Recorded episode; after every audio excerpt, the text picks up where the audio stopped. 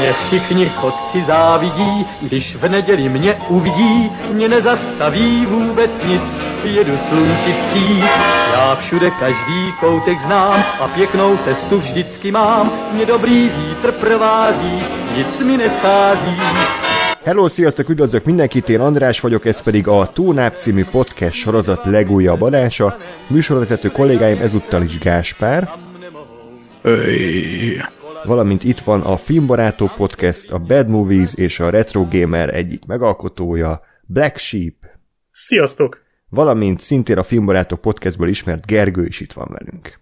Sziasztok! És egy állandó TV app tag, ezt mindig elfelejtem, de most utolsó pillanatban hozzátettem, úgyhogy Hát régen készüljetek. volt már TV app, úgyhogy ezért nem Igen. volt annyira fejbe.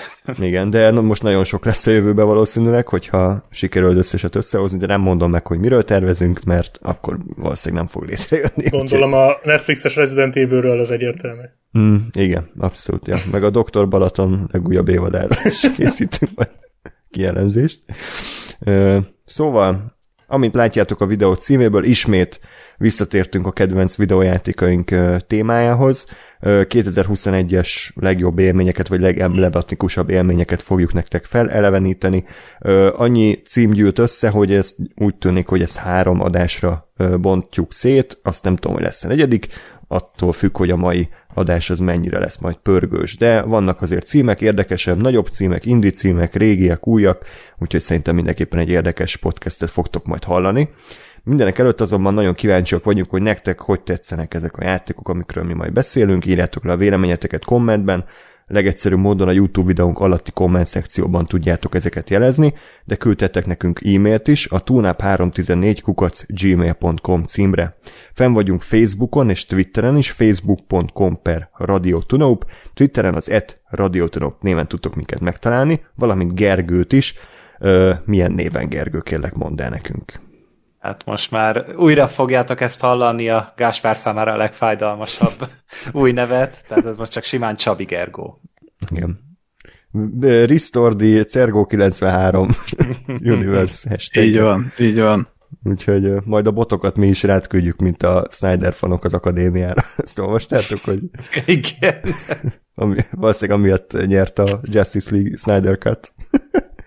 Uh, uh, illetve Black Sheepnek is van Twitter fiókja, nem más néven találjátok meg, mint Engem az, az at Bad Movies, B-A-A-A-D Movies néven találtok meg.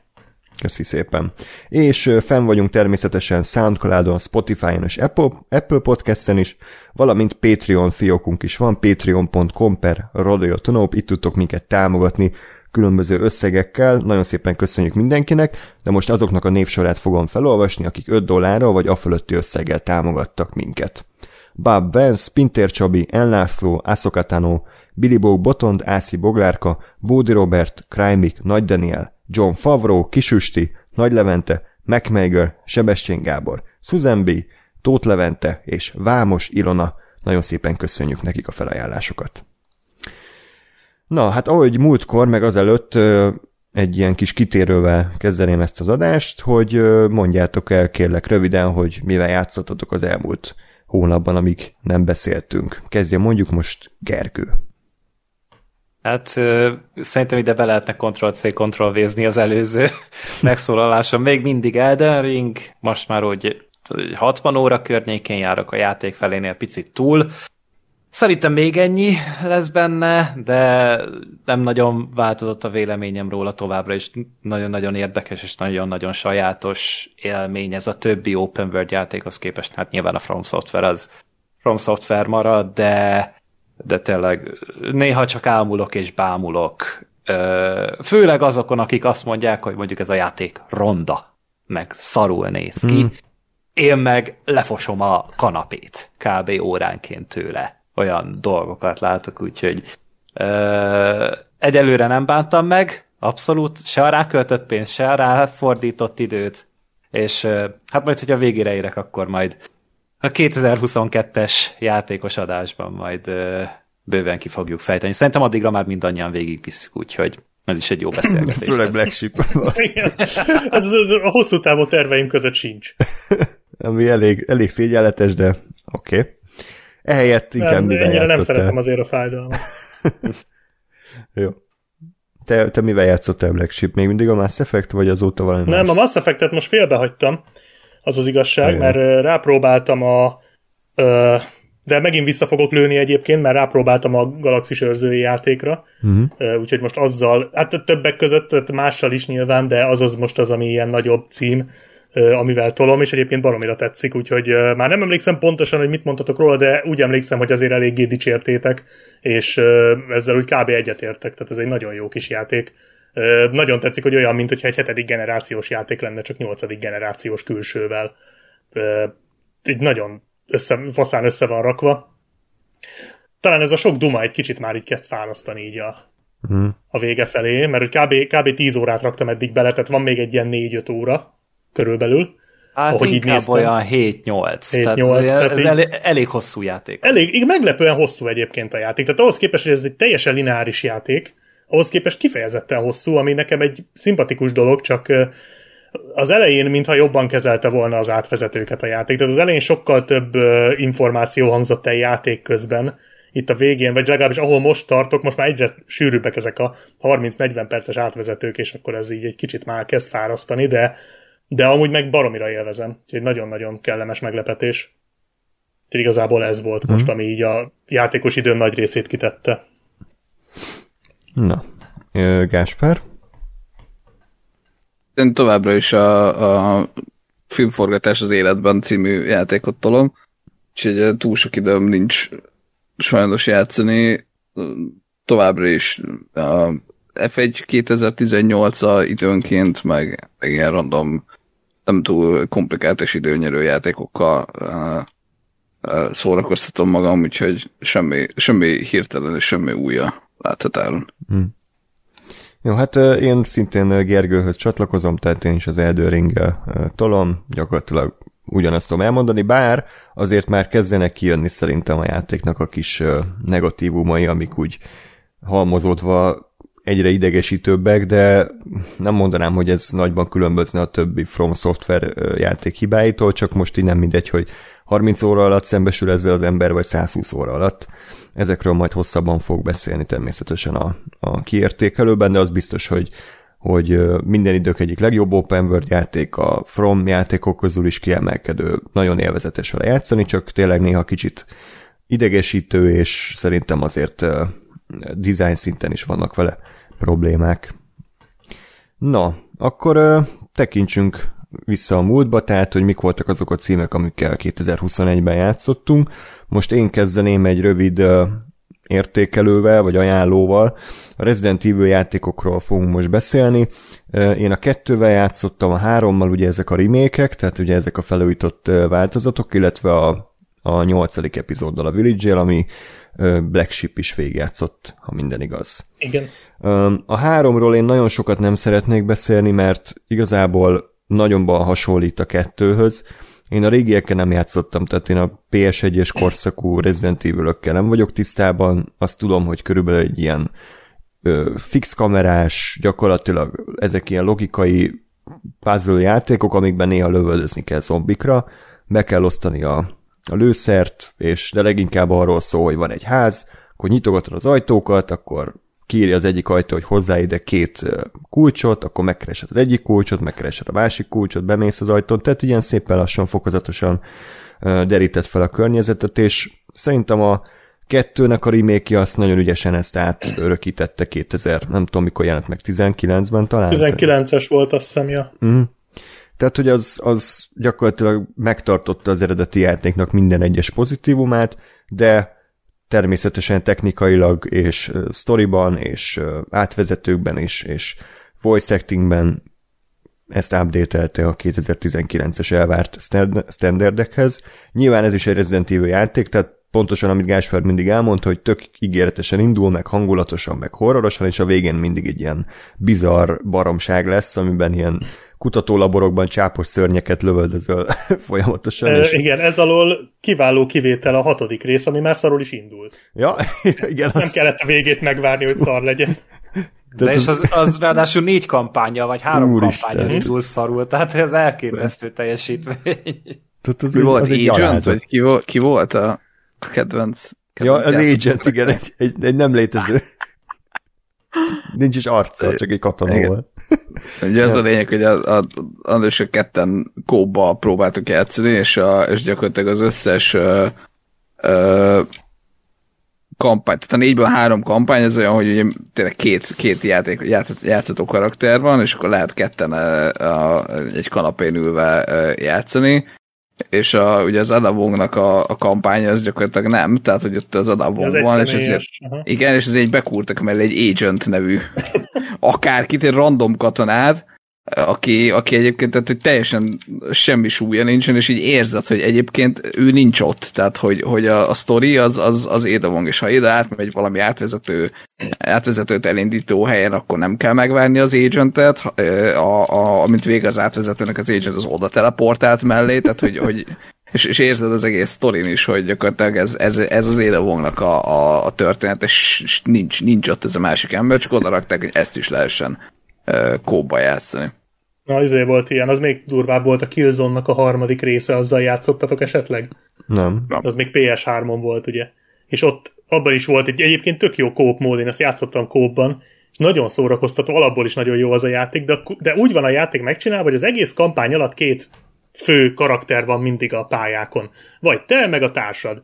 És hogyha kópba játszod, akkor jön oda egy harmadik, aki, aki a, az átvezetőkben egyáltalán meg se jelenik, meg a sztoriba sem említik meg, meg semmi, és tudod, így né- nézed a játékot, és gondolkozol, hogy miért nem a társat irányítod, aki végig ott van mellette, tehát, hogy, hogy ott van két ember, és akkor bevasznak egy harmadikat plusz egyediknek, és az, az még ennél is borzalmasabb volt. Mármint ebből a szempontból egyébként egy sokkal jobb játék, mint a Rezi 6. Úgyhogy igen, vannak ilyenek. Hát meg a Resident Evil 6-nak Édnek. volt szerintem minden idők legrosszabb uh, dizájnja, így ahogy a betűk meg a menü kinézett, tehát ez valami, Már a poszter is, tehát ahol a hányás. egyik zsiráf leszop egy másik zsiráfot a borítón. Tehát szerintem, borzasztó. remélem kirúgták azt az embert, aki ezért felelt, mert iszonyat volt. Tehát egy me- menüt megnyitni az olyan volt, mint nem tudom, egy, egy szegecses szíjjal ütnék a hátadat, tehát nem, nem igazán akartuk megcsinálni. Na, azokhoz képest azért ezek jóval jobbak, tehát a, főleg a kettő remake az szerintem tök jó volt, és a három remake meg hát igazából egy ilyen standard Resident Evil kalannak mondanám, iszonyatosan rövid, tehát körülbelül 5 max 6 óra alatt végig lehet játszani. Ha jól tudom, nincs benne semmi plusz, kiadtak mellé még egy plusz uh, ilyen multiplayer rész, de az engem őszintén szóval annyira nem érdekel, és, uh, és azt hiszem teljes áron adták annó a játékot, tehát ez, ez a joggal akadt ki néha szerintem egy-két uh, ember. Mm, és ahogy olvasgattam a kritikákat, igazából pont annyival gyengébb ez a rész, mint ahogy a régi harmadik rész gyengébb volt a másodiknál. Gyakorlatilag ugyanazt csinálod, csak most éppen nem a Leonnal, hanem a, azt hiszem a Claire-rel. Ja nem, bocsánat, Jill Valentine, mindig összekeverem ezeket, sose tudom. Fogalmam sincs. Én csak a filmekből vagyok képbe, ott meg ugye ott meg nem nagyon voltak ilyenek. De várjál, Jill volt az azt hiszem, most, igen, most Mert a második filmben volt keresnem. benne ez. Hát a Claire Redfield kereste a második részben ugye a, a testvérét, a Chris Redfieldet, és ő társult be a Leonnal. Tehát így kizárásos alapon akkor meg a harmadik részben a Jill volt. Igen, igen. Elnézést mindenkitől nem tudjuk a Resident Evil történetét összerakni.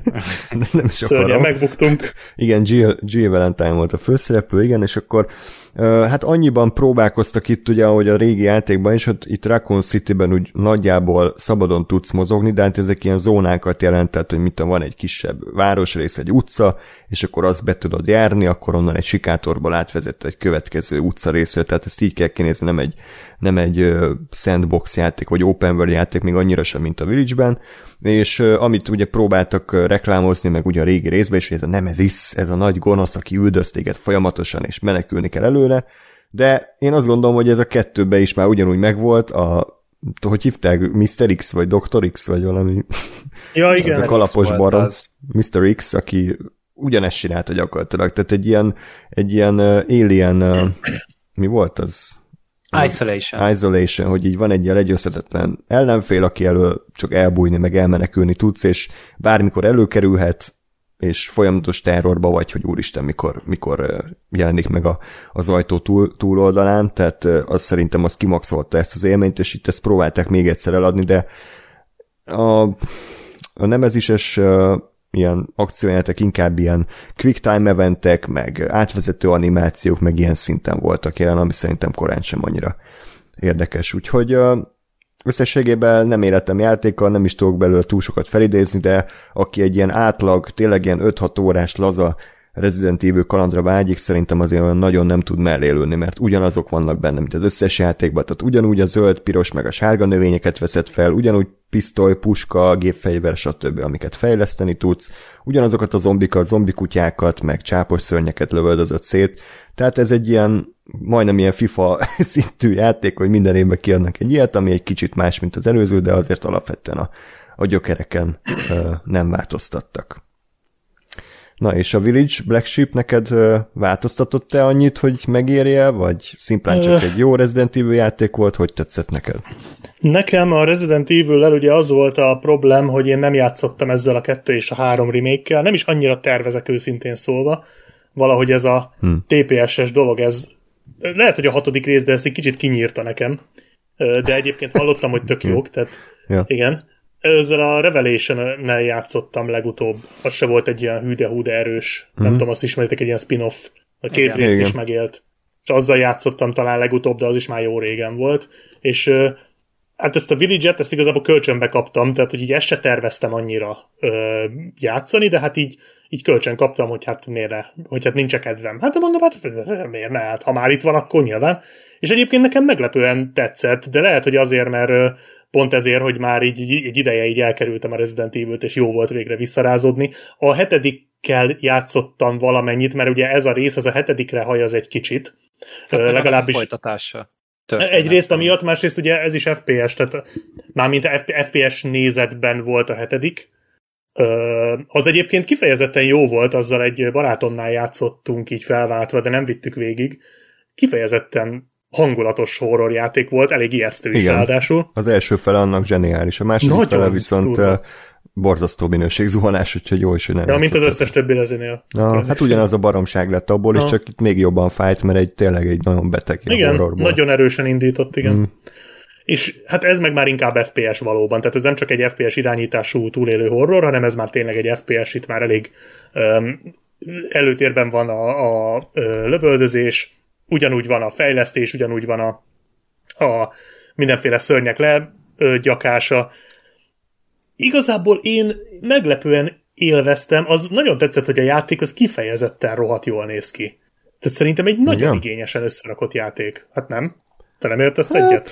Nem, PS4-en játszottam, te mi játszottál? PS4, alap PS4-en. Azt nem mondom, hogy, szenz- hogy a, a PS4 nem akart meghalni, közben játszottam vele. Igen. Szerencsétlen, már kínzom itt mindennel, de de ö, de nagyon, nekem nagyon tetszett hmm. a látványvilága. Hát Tehát én azt, azt mondom, azt... hogy a design volt nagyon szép, hmm. de maga a grafika minősége, nem tudom, nekem a, a hétnek például valahogy ütősebb volt, ott, ott, ott az, az erősebbnek tűnt, de Kb. egy egyáltalán nem rossz. a kettőt. Hmm. Szerintem nagyon, nekem nagyon tetszett.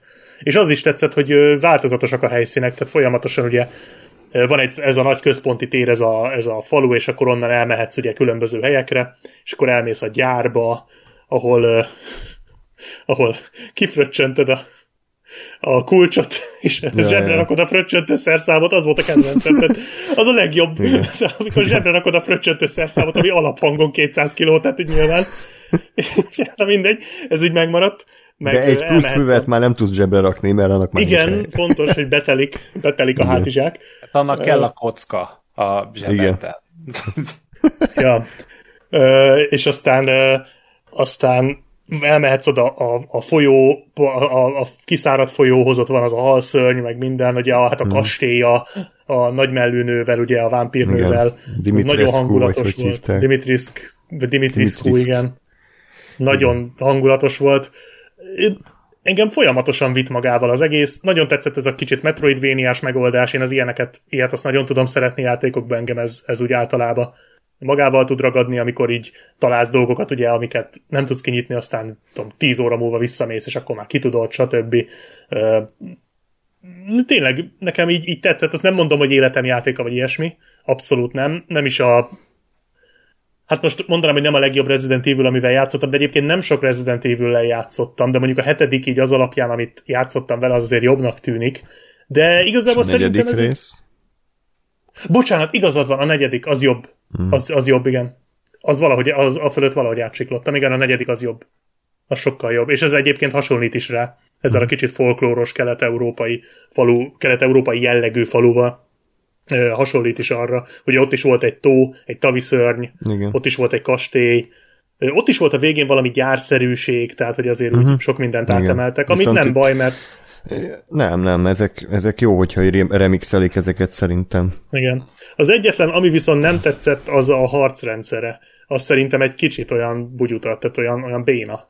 A lövöldözés Hát maga. igen, mert érezhető, hogy ez, ez a rendszer a, a hetedik részhez nem az akció miatt lett kitalálva alapvetően Igen. ez a belső nézet, hanem a horror miatt kicsit ilyen uh, amnéziás volt, ugye az a, az a design, Mhm. mm-hmm. és itt meg ugye mivel akciójátékot csináltak belőle, így néha kicsit ilyen kínos volt szerintem a célzás, meg a futás, meg a, Olyan kis bénácska. meg hogy nekem az van, hogy ilyen kurva lassú volt a karakter, tehát így Aha. egy óra volt, mire megfordult, egy óra volt, mire, mire elindult, tehát hogy az ellenfelek meg rohadt gyorsan is tudtak mozogni, és ezért né olyan, olyan érzésem volt, mint a 88 éves emberrel próbálnám túlélni az egészet. Mhm.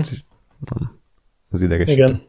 Illetve azt még hadd tegyem hozzá, tehát hogy a, szerintem nem kifejezetten félelmetes a játék. Vagy nem tudom, Én te hogy volt. olvastam, hogy, Nem a, tudom, hogy, igen. hogy azért olyan visszajelzéseket kaptak a hetedikre, hogy ez meg túl ijesztő. És akkor Az mondjuk tényleg para volt, igen. Hát de azért a, De- de, az egy ijesztő játék volt, de nem túlzottan. Tehát az Hát, pont olyannak kell lenni. Hát az egy horrorjáték volt, egy horrorjáték meg Igen. legyen ijesztő. Igen, és itt meg visszavették egyszerűen. Ugyanakkor egy rész van benne, Uff, tudom, amikor az a. az, a, az a durva. szörnykerget, az a Hát egy, ó, egy óriási zigóta? ilyen, hát igen. az valami olyan elképesztően félelmetes és para, hogy azután nem bírtam aludni. Igen. Tehát a, a játékban úgy, nem tudom, körülbelül 15-20 óra alatt lehet végigvinni, amiben van egy 20 perc, ami ami alatt húzatosra fostam magam. De amúgy nem, de az a 20 perc, az, az, az iszonyatos volt. Uh-huh. Ahogy megjelenik az a szar ott a folyosón, Igen. És, Az hogy, borzalmas és csomó ideig csak lebegtetik, tehát nem tudod, hogy mi az, nem tudod, hogy mi üldöz, csak így a nyomait látod, meg ugye a, akkor van egy ilyen, egy ilyen robotnőt kell összerakni, nem? Hogy annak a, az alkatrészeid, vagy, Ja, vagy, ja, ja, vagy ja. ilyen androidból kell kiszedni a dolgokat, és akkor itt csak ilyen nyögéseket hallasz, meg elmegy az áram, meg vércsik a földön, és ott van egy ilyen puzzle rész, amik tényleg kicsit ilyen amnézsás, mert a fegyvereidet is elveszik meg minden. Ja, tényleg, igen, igen, Akkor a igen. végén támad ez a szar, és, És hogy ez, ez olyan, mintha egy Silent Hill gonosz lenne. Tehát Aha, abszolút, igen, abszolút. ilyen brutál, e- deformált, ilyen zigóta, abortusz mászik a feléd a folyosón.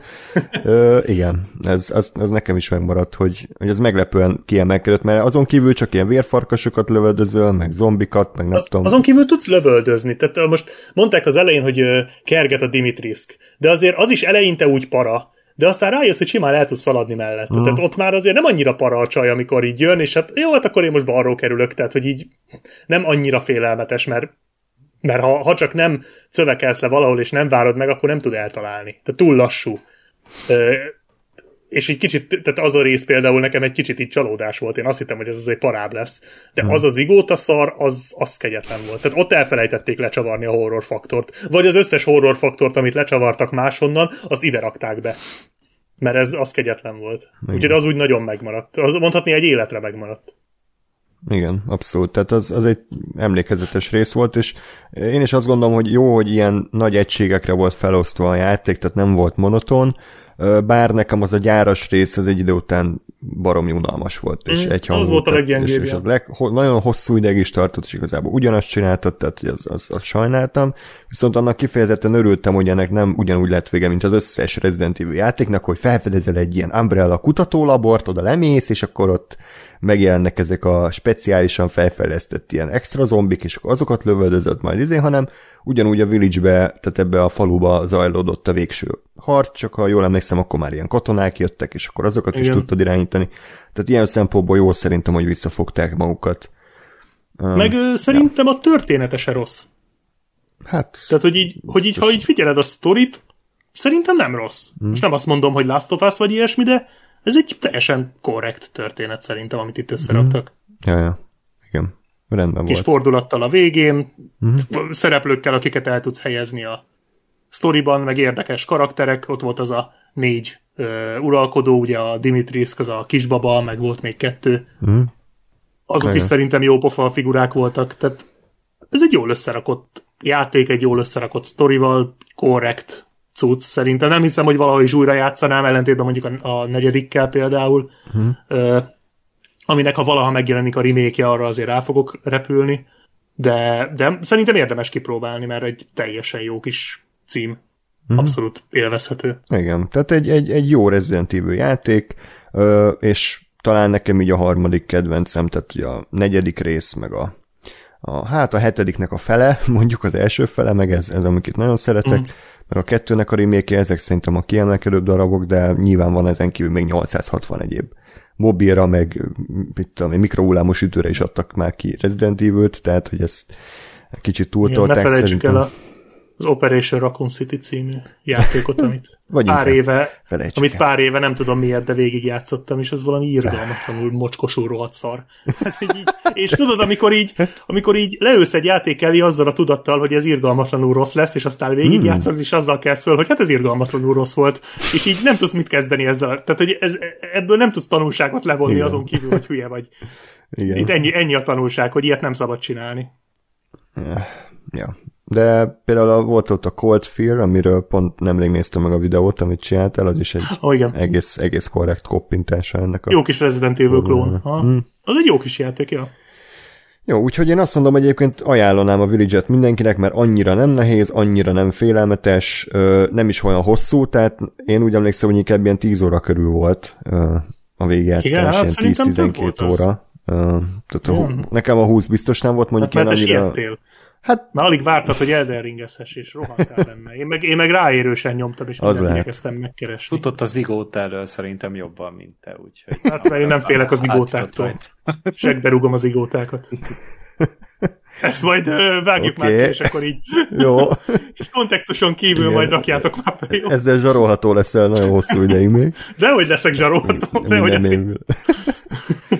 Jó, na hát akkor ennyi volt tehát a Resident Evil, az mondjuk érdekes, hogy a film adaptációk újra és újra megbuknak, és újra és újra megpróbálják, tehát én nem tudom, lehet, hogy hagyni kéne, nem? Tehát nem kell mindenből csinálni, de hát most volt ez a film, ami elvileg szar lett, aztán most készül Mhm, a igen, Netflix. gyakorlatilag is. Gyakorlatilag is nagyon szar. Kár érte. Jó. Amikor visszasírod a azért- Mila Jovovicsosat. Uh, én azért akkor is szeretnék egy összes Uh-huh. Resident Evil film tematikus adást. Én benne vagyok. Írjatok. Oké. Okay. Jó. Majd mindenképpen a közeljövőben. Alig várjátok, mi? Igen, abszolút, tehát már számolom vissza a perceket, hogy mikor nézhetem még ezeket a szarokat.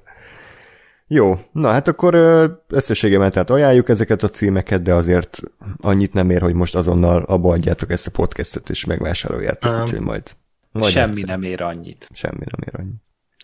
Még a Hitman trilógia sem?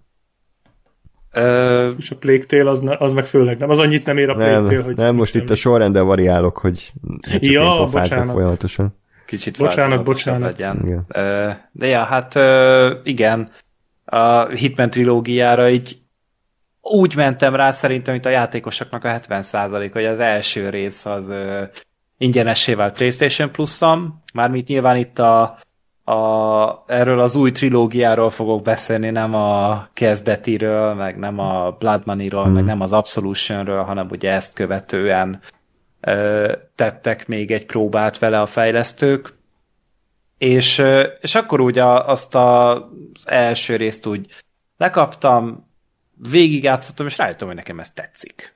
Tehát úgy, úgy élveztem az egészet, és akkor ö, már nem igazán akartam visszafogni magam, úgyhogy egyből bevásároltam a másodikat is, ö, és azzal a lendülettel a harmadikat is. Mert ez egy ilyen, tényleg egy ilyen trilógiát készítettek el.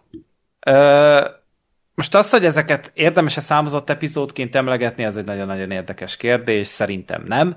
Itt inkább olyan, mint hogy ilyen újabb és újabb küldetéspakkokat vennél Mm. a, az első részhez, mert tényleg csak a, a pályák mások, meg egy icipicivel több funkció van benne itt meg ott, meg szebb a grafika, de, de az, hogy itt tényleges ö, számbeli különbség legyen benne, hát az nagyon-nagyon jó indulattal lehet csak rásütni.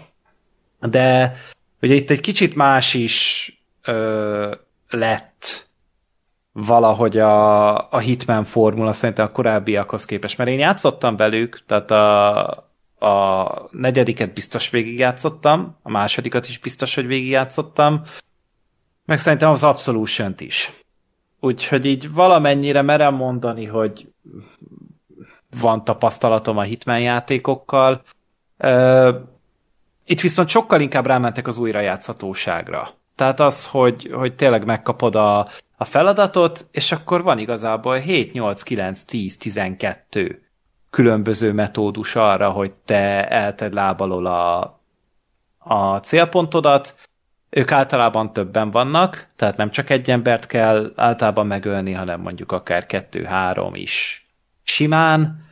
Ö, és, és akkor a játék tulajdonképpen ad neked ilyen guide-okat, ilyen feladatokat, mert megmondja neked, hogy mik azok, amikre mondjuk ilyen trófeát ad, vagy valamilyen külön elismerést ad, hogy mondjuk köld meg úgy a, a, az összes célpontot, hogy, hogy egyetlen egy golyóval, egyetlen egy lövéssel ölj meg például három ellenfelet. Nem, nem úgy, hogy valami robbanó szart találsz el, meg mit tudom, hanem hogy keresztül konkrétan durrantani őket, meg edge az egyiknek a holttestét a másikra, és úgy öld meg, meg ö, mérgezd meg az italát, meg tehát rengeteg fajta hülyeség van amúgy, egy rá egy csillárt valami, valakire, ö, van, van egy olyan, amelyik a laborban dolgozik, és akkor ott cseréljél ki cserélt ki az egyik vegyszert, hogy robbantsa fel saját magát a,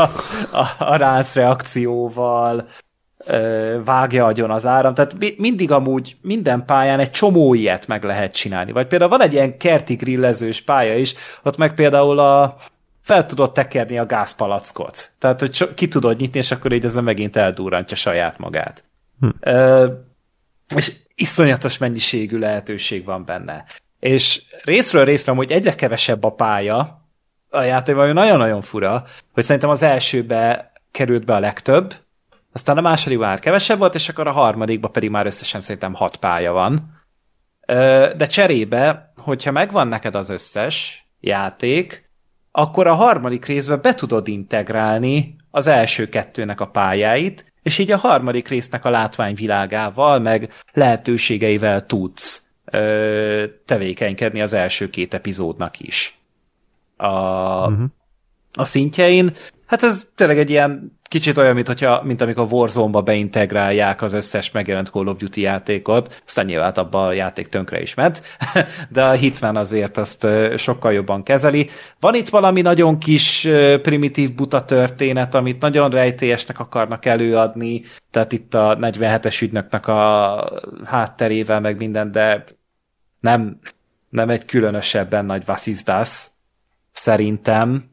Hát én az elsőben indulok ki, hogy ott így szinte nem létezett, tehát voltak ilyen egyperces átvezetők, nem tudom, pályák között, amiből nem értettél semmit, és oké, okay, tehát hogy...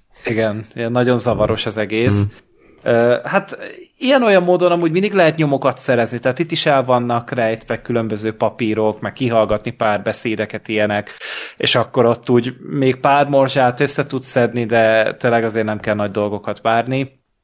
Ennek a Hitman, vagy ezeknek a Hitman játékoknak tényleg az a legnagyobb erőssége, hogy hogy nagyon jól meg vannak tervezve a pályák, nagyon sok a lehetőség, nagyon változatosak, és izgalmasak a feladatok, és így ahogy mondtam, csak hat pálya van például ugye a harmadik részben, de viszont azokat legalább háromszor érdemes végigjátszani. Mert tényleg úgy azokat a challenge azokat a feladatokat teljesíteni, amiket kapsz közben, azért járnak különböző bónuszok, meg meg tényleg marha szórakoztató. Tehát az a ilyen, tényleg ilyen, ilyen szektás rituáléba is be tudod ágyazni, például az egyiknek a megölését, meg ilyen.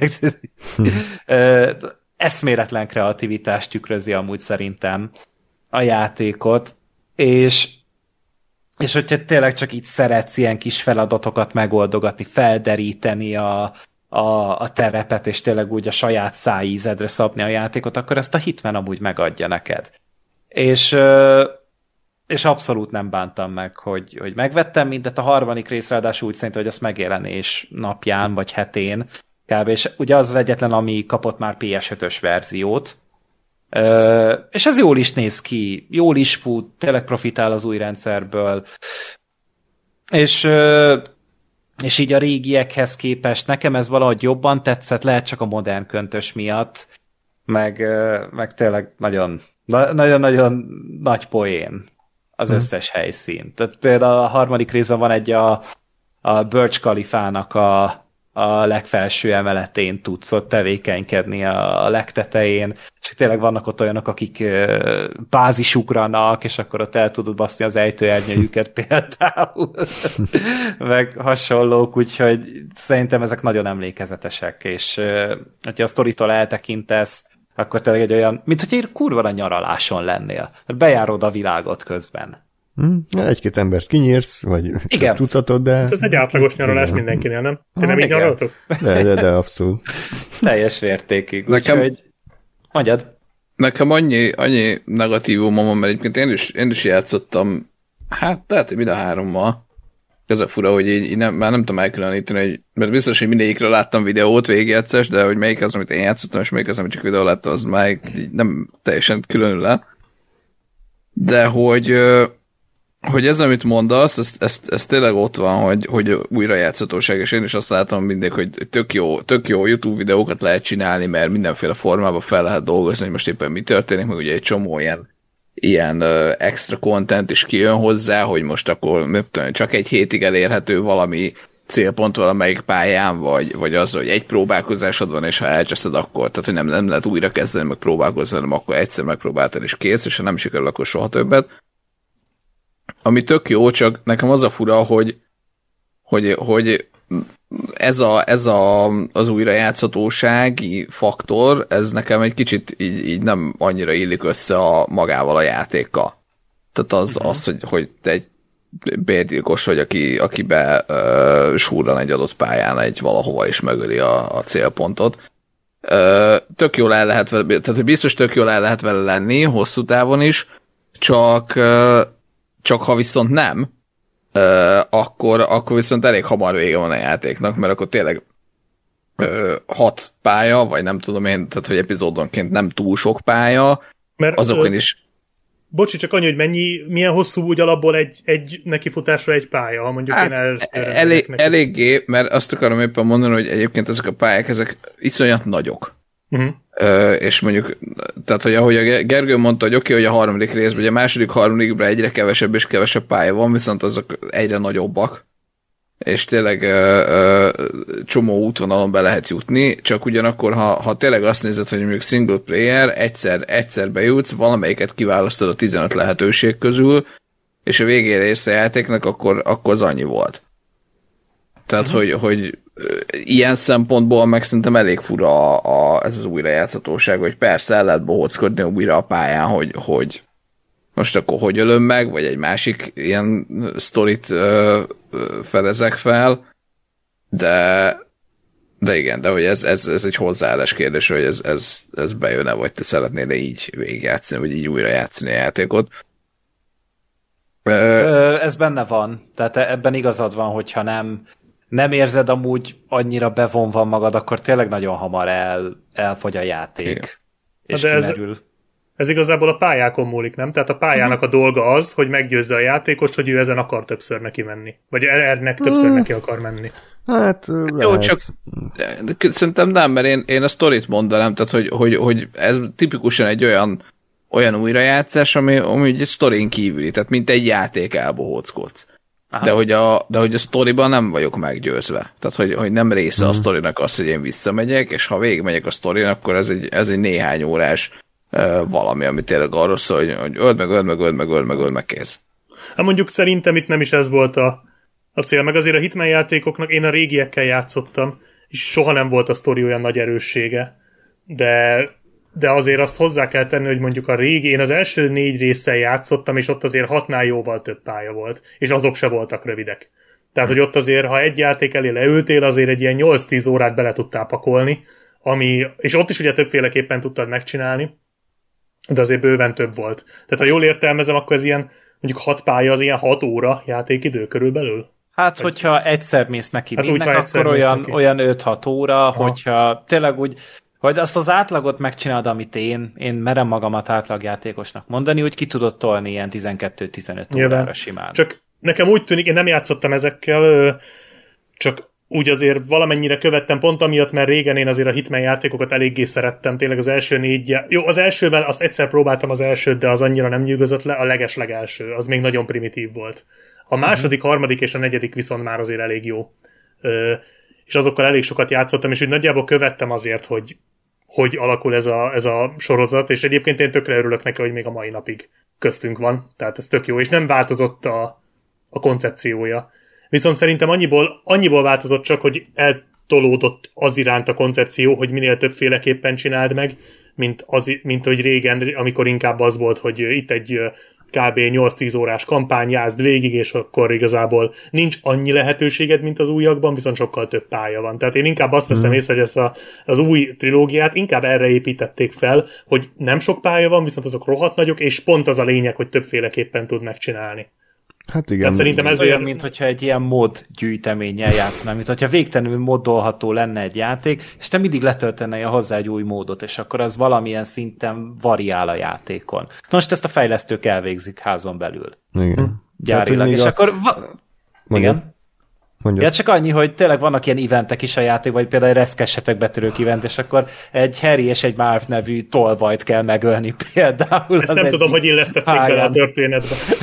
Hát abszolút, hát csak elnevezte két random NPC-t, akik tényleg betörők, és akkor őket kellett megölni, hogy egy vasalóval fejbe vágod őket. Kiderül, hogy a- őket. Hogy a Hitman igazi neve Kevin? A- Arra sose... Azt, várjál, azt hiszem egyszer elmondják a nevét talán, de, de nem nem a Kevin. Hívják. Meg nem Dennis, vagy ilyen. Igen. De, de van ilyen, tehát ne- nem hiszed el, de kurva vicces amúgy. Jó, oké. Ilyenek is vannak. Én szeretnék egy fűrészes verziót is. Mm. És te vagy a Jigsaw? Ha? Ö, én annyit tudok ehhez hozzátenni, hogy én az első részt azt- azt végigjátszottam, és ö, nekem azért annyiban ez nem tűnt ö, elrugaszkodottnak a régi hitmenektől, inkább csak egy tényleg ilyen kibővítés, egy ilyen evolúciója volt azoknak a játékoknak, de nagyjából ugyanarról szólt tényleg, hogy, hogy mész, és akkor azt csinálsz, amit akarsz, vagy gépfegyverre szarálőd a célpontot, vagy pedig ö, lopakodsz, vagy pedig ugye kreatívan oldod meg, csak míg a régi játékokban, én a Blood Money-val játszottam elég sokat, ott Igen, mondjuk volt nagyon jó volt.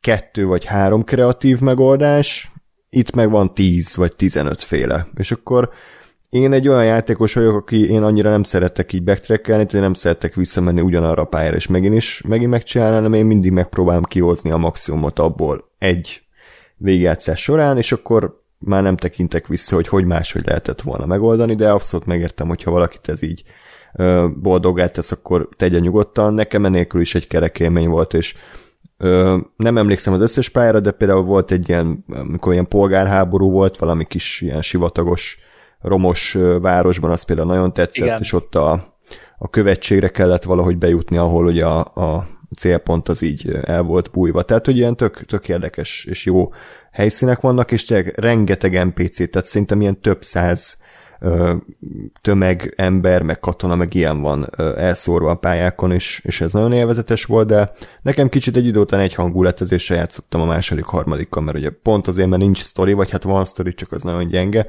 nem nagyon vitt előre semmi azon kívül, hogy, hogy játékélmény, ami tök jó, csak én jobban szeretem inkább a Metal Gear Solidos lopakodási rendszert.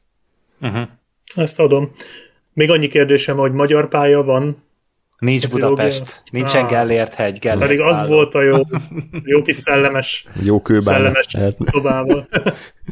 ja. Cseppen. Ja, hát oda, oda nem kell bérgyilkos meghalott magát. És az Leül a hitmen egy padra, és várja, hogy a beherbálozott Legyenek a csávó dolgok. volt. El is leküldi az aluljáróba, aztán Igen. Ö, Jó, oké. Elnézést kérünk minden kőbányaitól és cseppelitől. aluljáróban lakótól. Igen, Aki még él. igen. Így írjátok meg, hogy milyen. Ö, jó, még valami esetleg? Nem, nem, nem, ennyi- ennyit akartam. Ja, egy kellemes kis játék szerintem, de akkor, ha jól értem, annyiban a részek nem különülnek el egymástól, tehát tényleg igazából csak ilyen DLC pakkok, hogy új pályák, de grafika maradt ugyanaz, játékmenet maradt ugyanaz. A kezelőfelület is ugyanaz amúgy, Ó, úgyhogy te, tényleg, mint hogyha új Call of Duty-val játszanál kb. Csak hát itt viszont nincsen annyi változatosság, mondjuk hamarabb is készen van, tehát azért nyilván itt két évente meg tudtak csinálni egy új epizódot kb. Tehát akkor mondhatjuk, hogy ez a codename 47. Uh, igen. De inkább nem mondjuk. Szerintem. Már késő. Már megtörtént a baj. Hogy, le, hogy lehet törölni embereket beszélgetésben? Ha, jó. Vagy úgy általában. Igen, az életből. Van, van, a, van a Discordon egy ilyen kick permaban funkció, nagyon szívesen. De kik eszközben. csinálják meg? Ah, Jó, tehát akkor melyik az osztás? Igen. Akkor két ember. ezeket inkább ki kéne sípolni. Az De utolsó- Kéne. Szerintem Gáspár kérje el. Jó. Akkor hogy hívtok meg a Kaptár Maraton videóhoz? Vagy izé, adáshoz? Hmm. Hát, Bocs. ja, ez opció volt? Oké. Okay.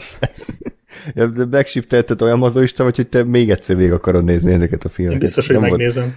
Úristen. És te videót is csináltál róluk. Mindegyikről, és az újról is fogok, és a sorozatról is fogok. Ez lesz az első sorozat bemutató. Rájöttem, hogy én nem akarok sorozatokat nézni már egy ideje, de azért a Resident Evil Netflixes sorozatot nyilván megnézem azért. Tehát ez, vannak kivételek azért. Ah, Oké, okay. érdekes világlátás. Az. Minden esetre, Nagyon jó. minden esetre szerintem lépjünk tovább, akkor most élő műsorszerkesztés, hogy én a Plague Tale Innocence-ről szeretnék röviden beszélni, ugyanis ez is egy lopakodós játék, nem fog hosszú ideig tartani, mert ez is ugye hát már jó bő fél éve, de lehet, hogy már három éve játszottam vele, és ti mit tudtok erről, mennyire ismeritek ezt a játékot?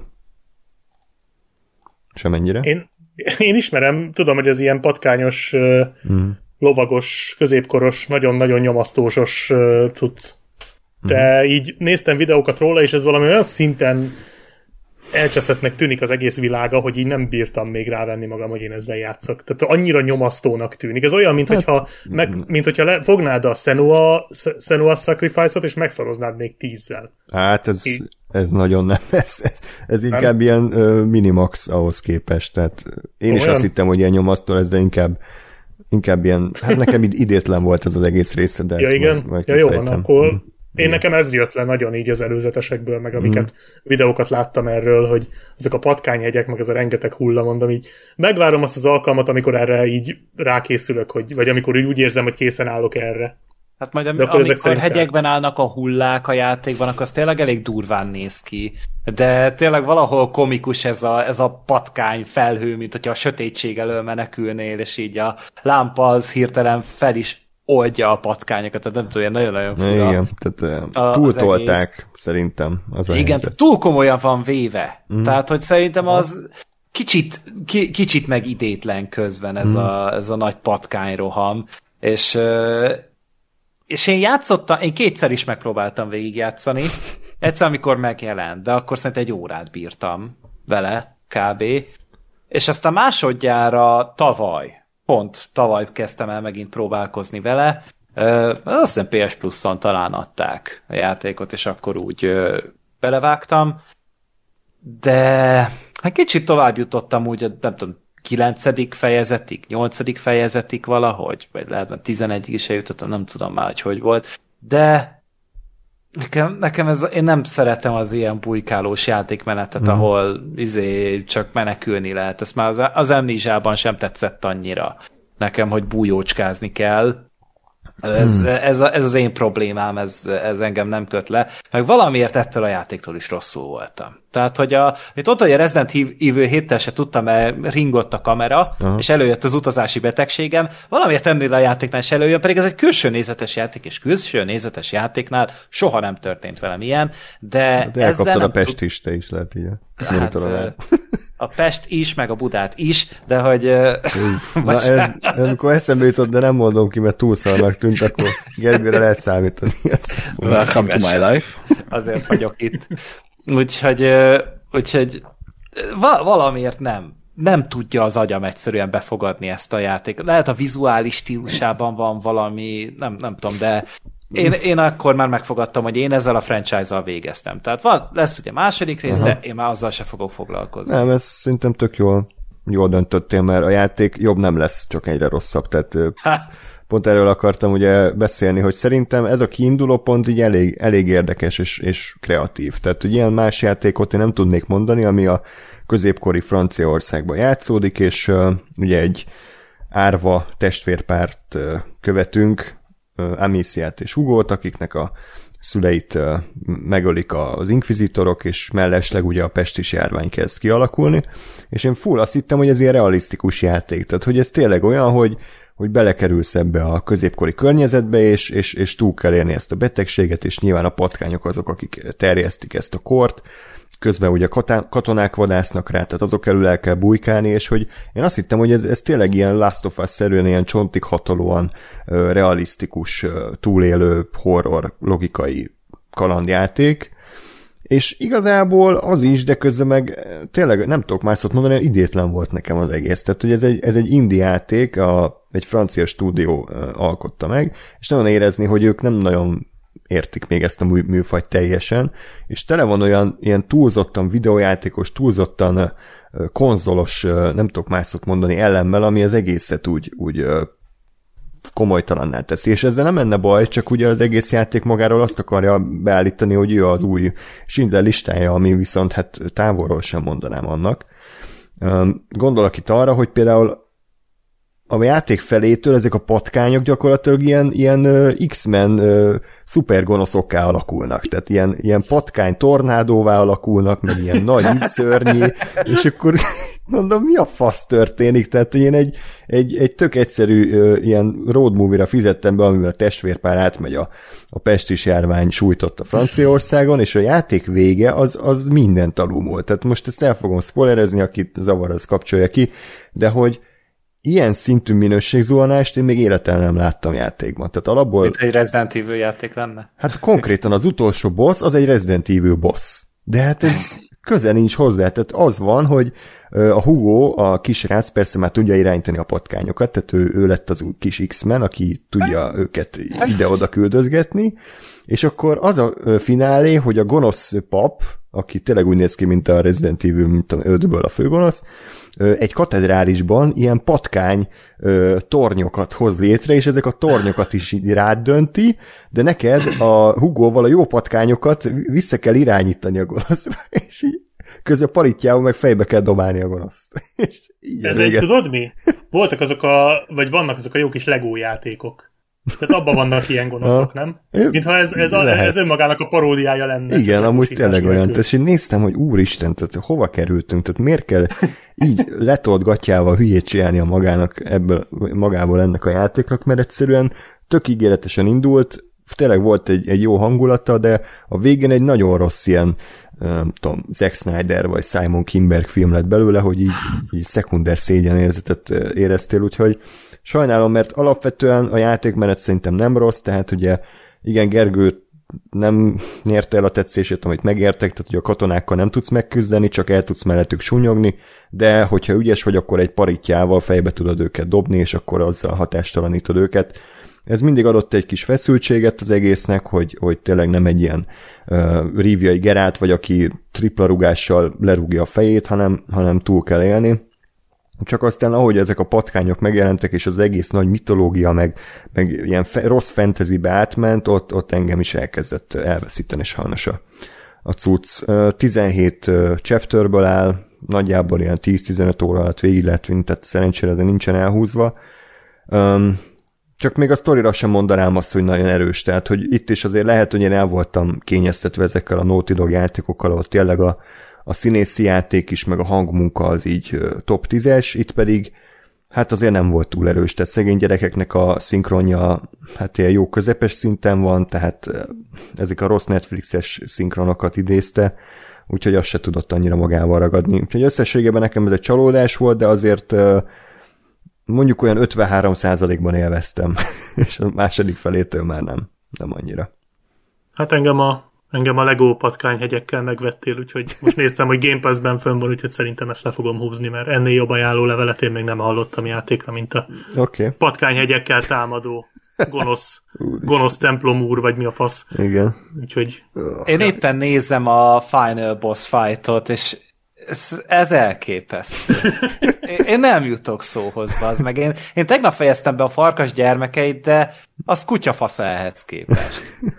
Amit itt látok. Hát igen. De ez nem jó értelemben, tehát ez főleg ahhoz képest, hogy hogy indult a játék, ez, ez elég botrányos, de hát jó, mindegy. Meghozták ezt a döntést, nem kellett volna, mindegy, valakinek Majd a tetszik. másodikba kijavítják. Ja, biztos, biztos. Én nem néztem úgy trailereket, tehát nem tudom, hogy ezt viszik-e tovább, vagy, vagy inkább az első felének a hangulatát. Hát szerintem akkor már kisfiú patkányokra fog felülni, és akkor azon fog így lovagolni. Úristen, basz. Ez lesz a rettenthetetlen. Mhm. Na, ez, ez egész vicces volt. Köszönöm. Végre. Szép munka. Jaj, na jó, hát akkor uh, Gáspár beszéljen egy picit. Uh, Disco Elysium, ami egy nagyon érdekes játék. Én neki futottam egyszer, de nem sikerült megugranom. Úgyhogy kíváncsi vagyok, hogy milyen. Ö, hát nem egyszerű. Az biztos, tehát azért, azért, azért ennek a játéknak nem tudom, bizonyos, bizonyos állapotban érdemes nekiállni, és és ezért bennem is, hogy elég, elég sokszor felmerült a, a kérdés, hogy mi a jó Isten történik, és mi az jó Istennel játszom én éppen. Ugye egy, egy, egy klasszikusabbnak mondható, hát RPG mondjuk, kalandjáték, nyomozgató sztoriról van szó, ami, ami egy, egy uh, elég el, elborult uh, uh, világban játszódik, és, és ez hozzátesz még, még szintén egy elborultsági szintet az, hogy a, a, az általad irányított karakternek is egy elég fura hát mondjuk, mondjuk úgy, hogy személyisége van, igazából a, a, az első ilyen nagyon nagy furcsa sági faktor az az, hogy ugye a, a főszereplőnek a, a, a tudatának a különböző aspektusai azok így beszélgetnek, és beszélgetnek veled, és gyakorlatilag a, a, a skill checkek, meg a különböző kockadobások azok, azok ilyenekből származnak, és a saját, saját elmédet tudod upgrade-elni, ez a, ez a szintlépés. A története az, a, a, az, az szerintem elég jó egyébként. Van egyrészt egy, egy egészen jó körülhatárolható nyomozás, vagy nyomozós szál, ami, ami tényleg arról szól, hogy meghalt valaki, és, és ki kell nyomozni, hogy ki ölte meg, hogyan ölte meg, mi történt. Ö, ezzel párhuzamosan ugye a főszereplő az amnéziás, tehát azt is ki kell deríteni, hogy te ki vagy, és hogy kerültél oda, és mit, mit csináltál. És aztán vannak ilyen mindenféle mellék, mellék ágak, amik, a, a, amik, amiken keresztül a, a, a világot, illetve annak a, a alakulását, a, a politikai helyzetet és az embereknek az életét lehet egy kicsit egyrészt felfedezni, másrészt befolyásolni. Ö, és, és tényleg a, a el, elmegy elég, elég mélyre a, a játék, ilyen ö, nem tudom én, szocializmus és kapitalizmus ö, kettőssége, melyik a jobb, melyik a rosszabb kérdések, a teljes, teljes ö, elmébe kutakodás, hogy, hogy ki, ki, kinek milyen a személyisége, az, annak milyen aspektusai vannak, mi a jó, mi a rossz, ki vagy te valójában, és, és az egész egy ilyen nagyon, nagyon fura pszichológiai trip lesz időnként, de, de szerintem megéri egyébként, mert ha az ember képes ezt elfogadni, hogy ez, ez nem a megszokott játék, és ez nem a klasszikus, és csak olyan, mintha nem is nyugati játék lenne, de azt hiszem az, akkor ez egy, ez egy tök jó élmény, mert, mert végre valami újat kapsz, és tényleg az, hogy leülsz játszani, és így nem tudod, hogy mi fog történni, mert valami elborultság biztos, hogy előjön. És, és ezért minden egyes alkalom azt, hogy na jó, oké, okay, leülök, játszom vele valamennyit, és valami olyan dolog mindig történik, hogy így nézem, hogy mi az Istennel játszom én már megint. Úgyhogy, úgyhogy nem mindenkinek, de, de annak, aki erre nyitott, megvevő, annak, annak abszolút ajánlom, mert tényleg, tényleg felüdülés volt a, a, a, a, nem tudom, hogy hány nyugati játék között egy ilyen, egy ilyen őrültséget uh, végigjátszani. Milyen Úgy hosszú? látom amúgy, hogy egy észt fickó tervezte az egész játékot, tehát ez egy ilyen európai kreálmány. Akkor ő Igen. kétszer elcsorol, amikor az észt osztották. É. És milyen hosszú? Térjünk Black Sheep kérdésére. Hát ö, azt mondja a kedvenc oldalam, hogy a main story az ilyen 23 óra, átlag, a extrakkal együtt 30 valamennyi. Ö, azt hiszem ez, ez úgy kb. reális, nyilván most az, hogy kivel mennyi, tehát hogy minden, minden beszélgetési opciót végig nyomsz el, Nyilván. vagy végig olvasol-e, mennyire rohangálsz. Egyébként nem egy, nem egy gyors játék, tehát azért ez se, hogy leülsz, és akkor így szépen eh, nyugodtan kell, eh, meg, meg érdemes, érdemes belemerülni, és nem az, hogy jó, most akkor azért gyorsan letudok egy, egy eh, nem tudom én pár órát a Hitmanből cí- című történet. Ö, igen, szóval, szóval ez nem rövid, de, de mondom, a, az elborultsága, meg a, meg a furasága miatt azért érdemes, Uh-huh. érdemes beleölni az időt szerintem. És az angol tudás, mert nekem bevallom, hogy ott kicsit ott, ott bicsaklott bele a, a bicskám, tehát azért eléggé megköveteli ezt szerintem, hogy tudja elfaszán angolul. Nem? Kúra sok szöveg van, nem könnyű nyelvezettel, tehát ja.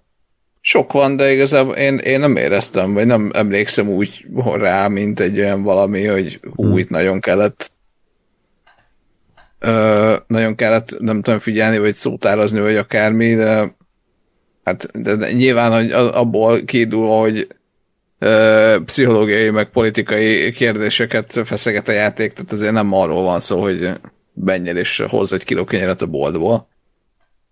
De Jó, Ja, szerintem, szerintem vállalható. jó, hát majd egyszer. Mindenképpen. Nekem ez annyira komplexnek tűnt ez a játék, tehát én csak egy pár videót néztem róla, meg beszámolókat, és így hát tényleg mindenki mondta, hogy ez egy nagyon-nagyon jó játék, ez egy elképesztő lehetőségek tárháza, csak pont ezért hogy nagyon könnyű belezavarodni, mert nagyon sok benne ö, az, ami, ami ezt tudsz kezdeni, és és én meg egy kicsit az a, hát kicsit egységsugarú játékos vagyok, tehát a rengeteg lehetőség az engem egy ponton el is kezd zavarni. Hogy hmm. mit, a térkép tele van izé, csomó markerre, és akkor mindegyikkel foglalkozzál. Nekem az annyira nem komfortos. Én jobban szeretem az irányított élményt, és akkor jó, hát né- néha-néha azért nyilván belevágok én is egy open worldbe, de, de ez meg már egy annyira komplex RPG-nek tűnt, hogy nálam ez már magasabb küszöbb volt, mint ahova én fel tudok lépni. Nem, meg azért az open world nem feltétlen minden esetben komplexek. Az Csak igaz. nagyok. Ugyanúgy, ugyanúgy vezetve vagy, csak nagyobb terepen. Igen. De én, én ezt uh, ilyen szinten nem gondolom, vagy érzem egyébként, hogy uh, hogy um, annyira, tehát hogy az van, hogy open world open world, meg sok lehetőséged van, de hogy igazából mindegyik a sztori gyakorlatilag. Uh-huh. Tehát ugye igazából a játékban olyan hű, de nagyon sok mindent nem tudsz csinálni, azon kívül, hogy, hogy mé- mész, és vagy beszélgetsz eh, NPC-kkel, vagy esetleg ezért tárgyakra kattintgatsz, és, és próbálkozol. Amúgy ebben ez nem ilyen logikai feladványos dolog? E, De ezt akarom pont mondani, hogy annyira viszont nem durva ebben sem. Aha. Tehát, tehát azért így inkább, inkább azon érdemes túllendülni, hogy mondjuk te, te tehát felveszel a, a, nem tudom, tényleg az első nap egy questet, ugye nap, napokban számol a játék, és, és hiába gondolod, hogy mondjuk arra lesz valami, vagy hiába adott esetben tudod is, hogy mit kéne csinálni, de, de az van, hogy, hogy van, hogy van, hogy nem tudom én, két-három napig azzal nem történik semmi. És egy kicsit ezt, ezt ezen érdemes, hogy én, én, én emlékeim szerintem ezek miatt, hogy ilyen helyzetekben nézegettem ö, végigjátszásokat, amikor, amikor az volt, hogy jó, értem, hogy, hogy mit kéne csinálni, meg hogy el is tudom képzelni, csak akkor miért nem tudom megcsinálni? És akkor ja, azért, mert mit tudom én, majd három nap múlva valami történik. És ezt kell egy kicsit elfogadni, hogy nem, nem minden azonnal fog történni. De, de ha ez, ez, ez megvan, vagy ha ez, ez, ezen túl lépsz, akkor, akkor megműködik szerintem. Jó, hát Majd a Persona 5 után. Igen. Nem, amúgy érdekel, engem nagyon régóta érdekel ez a játék, és nem könnyítetted meg a dolgomat, az az igazság. Milyen Pont néztem róla egy videót, piszok jól néz ki, tehát nagyon jó hangulata van. Nagyon jó ki van dolgozva. Mhm. Na majd egyszer én is rácsavarodok erre. Érdekes, hogy a Steam-en most a kontroller árulják bundle-ben, amit így hirtelen nem tudok hova rakni, hogy miért pont a kontrollad. Oké. Okay. Ö, jó. Hát ez így a két, megkerestük, hogy melyik játék áll a lehető legtávolabb ettől a játéktól, és legyen abban Hát, hát, azzal eh, együtt bundle és akkor a kontroll, oké. Okay. Igen. Discontrol Elysium. Ennyit, ennyit tudtam hozzátenni ez. Nem Köszönjük szépen, nem kellett volna. Nem, tényleg. A hozzátenni meg az elverni nem ugyanaz. Igen. Hát attól függ, kinek a szemszögéből nézzük. Jó. Na, akkor ez volt a Disco Elysium, köszönjük szépen Gáspár, és akkor egy ismét egy, egy sztori központú játékkal folytassuk, a Wolf Among Us, ami talán a Telltale ö, fejlesztő csapatnak az egyik leg szépen csillogó égköve, sokak szerint. Így van-e Gergő és Black Sheep? Ez is egy nyomozós történet, hogyha már így a Gáspár felvezette a Disco Elysiumot, hogy igen, a Wolf Among Us is. Egy, egy ilyen történetet mesél el, ahol te a, a csúnya gonosz farkast játszod, tehát a Big Bad Wolfnak a karakterét játszod, akik a mesevilágból átkerültek a, a való világba, tehát a, a valóságba, és tulajdonképpen ezek a mesefigurák, mágikus lények, egy ilyen, ö, megpróbálnak betakozódni ugye így az átlag embereknek a, a világába, és emiatt itt tényleg, mint hogyha egy ilyen külön kis városrészük is lenne nekik így, ö, azt hiszem New York belvárosában, talán Manhattanben, uh-huh. meg, ö, meg akkor tényleg itt is van egy pici politikai vonulat, vannak ismerős karakterek, mint a szépség és a szörnyeteg, vagy a, hát a, a favágó, aki ugye a piroskáikat kiszabadította a nagymamának, a, vagy a farkasnak a bendőjéből. Hófehérke a titkárnője a polgármesternek. Ja, Hiszem. igen. Igen, igen, igen. Tehát azért iszonyatos Három kis malac is mennyiségű benne van. Ilyen történet van benne. És hát mindezt ugye egy ilyen nagyon képregényes rajzfilmes stílusban, mert ez maga a történet is egy talán vertigó képregény. Tehát a, az a kiadónak az egyik ilyen kép, képregény folyama, és és hát egy klasszikus teltél játék. Tehát van nagyon-nagyon korlátozott mozgástered minden egyes helyszínen, oda mehetsz dolgokhoz, interaktálhatsz vele, nyomokat kereshetsz, párbeszédekbe elegyedhetsz, amik néha időre mennek, mert gyorsan kell dönteni, quick time eventek minden mennyiségben, és és nekem összességében a játék nagyon tetszett. Nagyon jó a története szerintem a, a játéknak, nagyon izgalmas, nagyon szövevényes ez a világ, amit fölvázol. Szerintem állatira megkapó ez a, ez a nagyon sötét felvetés, hogy például a, a nem humanoid, nem antropomorf ö, mesekarakterek, ők elkerülnek egy ilyen farmra, egy ilyen külön kis Ö. ö, Auschwitzba, vagy nem tudom hova, nem, Hát- nem kivégezni, csak így el vannak rakva oda. Nem, tehát pontosabban ez úgy van, hogy a nem, a nem antropomorfoknak antropomorfá kell válni, Ja, igen. és igen. van egy szer, amivel ezt meg tudják tenni, és ezt a szert kell beszerezniük, venniük. És hogyha nem tudnak venni, akkor kerülnek a farmra. Ja, igen. Igen, igen, igen, igen. De hogy azt hiszem, hogyha meg így ö, ugye humanoiddal vál- válnak, akkor pedig talán a varázs erejük is elveszik. Tehát, hogy annak is talán van valamilyen tétje. Hát igen, meg ugye az identitásuk, tehát ez azért ez előjön, hogy, hogy sokan például ezt nem szeretik. Uh-huh. Igen. Tehát van például hogy egy ilyen kiemelt béka karakter, nagyon-nagyon Ja, igen. jó pofa amúgy. Ö, és, Hát meg a malac. És, meg a malac, hát igen, ez egy óriási forma amúgy. De a játéknak tényleg részben szerint ez a rejtély, ez a gyilkosság, hogy ö, ö, várjál, kit is ölnek meg a já... Lehet, hogy pont a piroskát ölik meg? A szemia. Hogy ta- talán őt ölik meg a, a legelején, és akkor az ő ügyében kell nyomozni, és akkor nyilván itt egy sokkal nagyobb ö, téma kerül elő, és ez is nagyon érdekfeszítő, mind az öt epizód, ugye öt epizódból áll a játék, darab ilyen két-három óra lehet kb. Hát inkább kettő.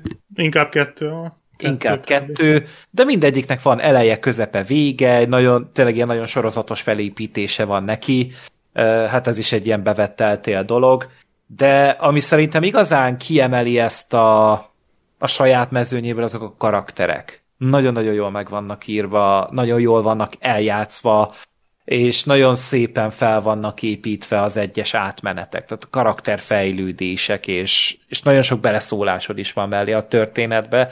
Ez is egy ilyen ö, jellemzője a telti a játékoknak.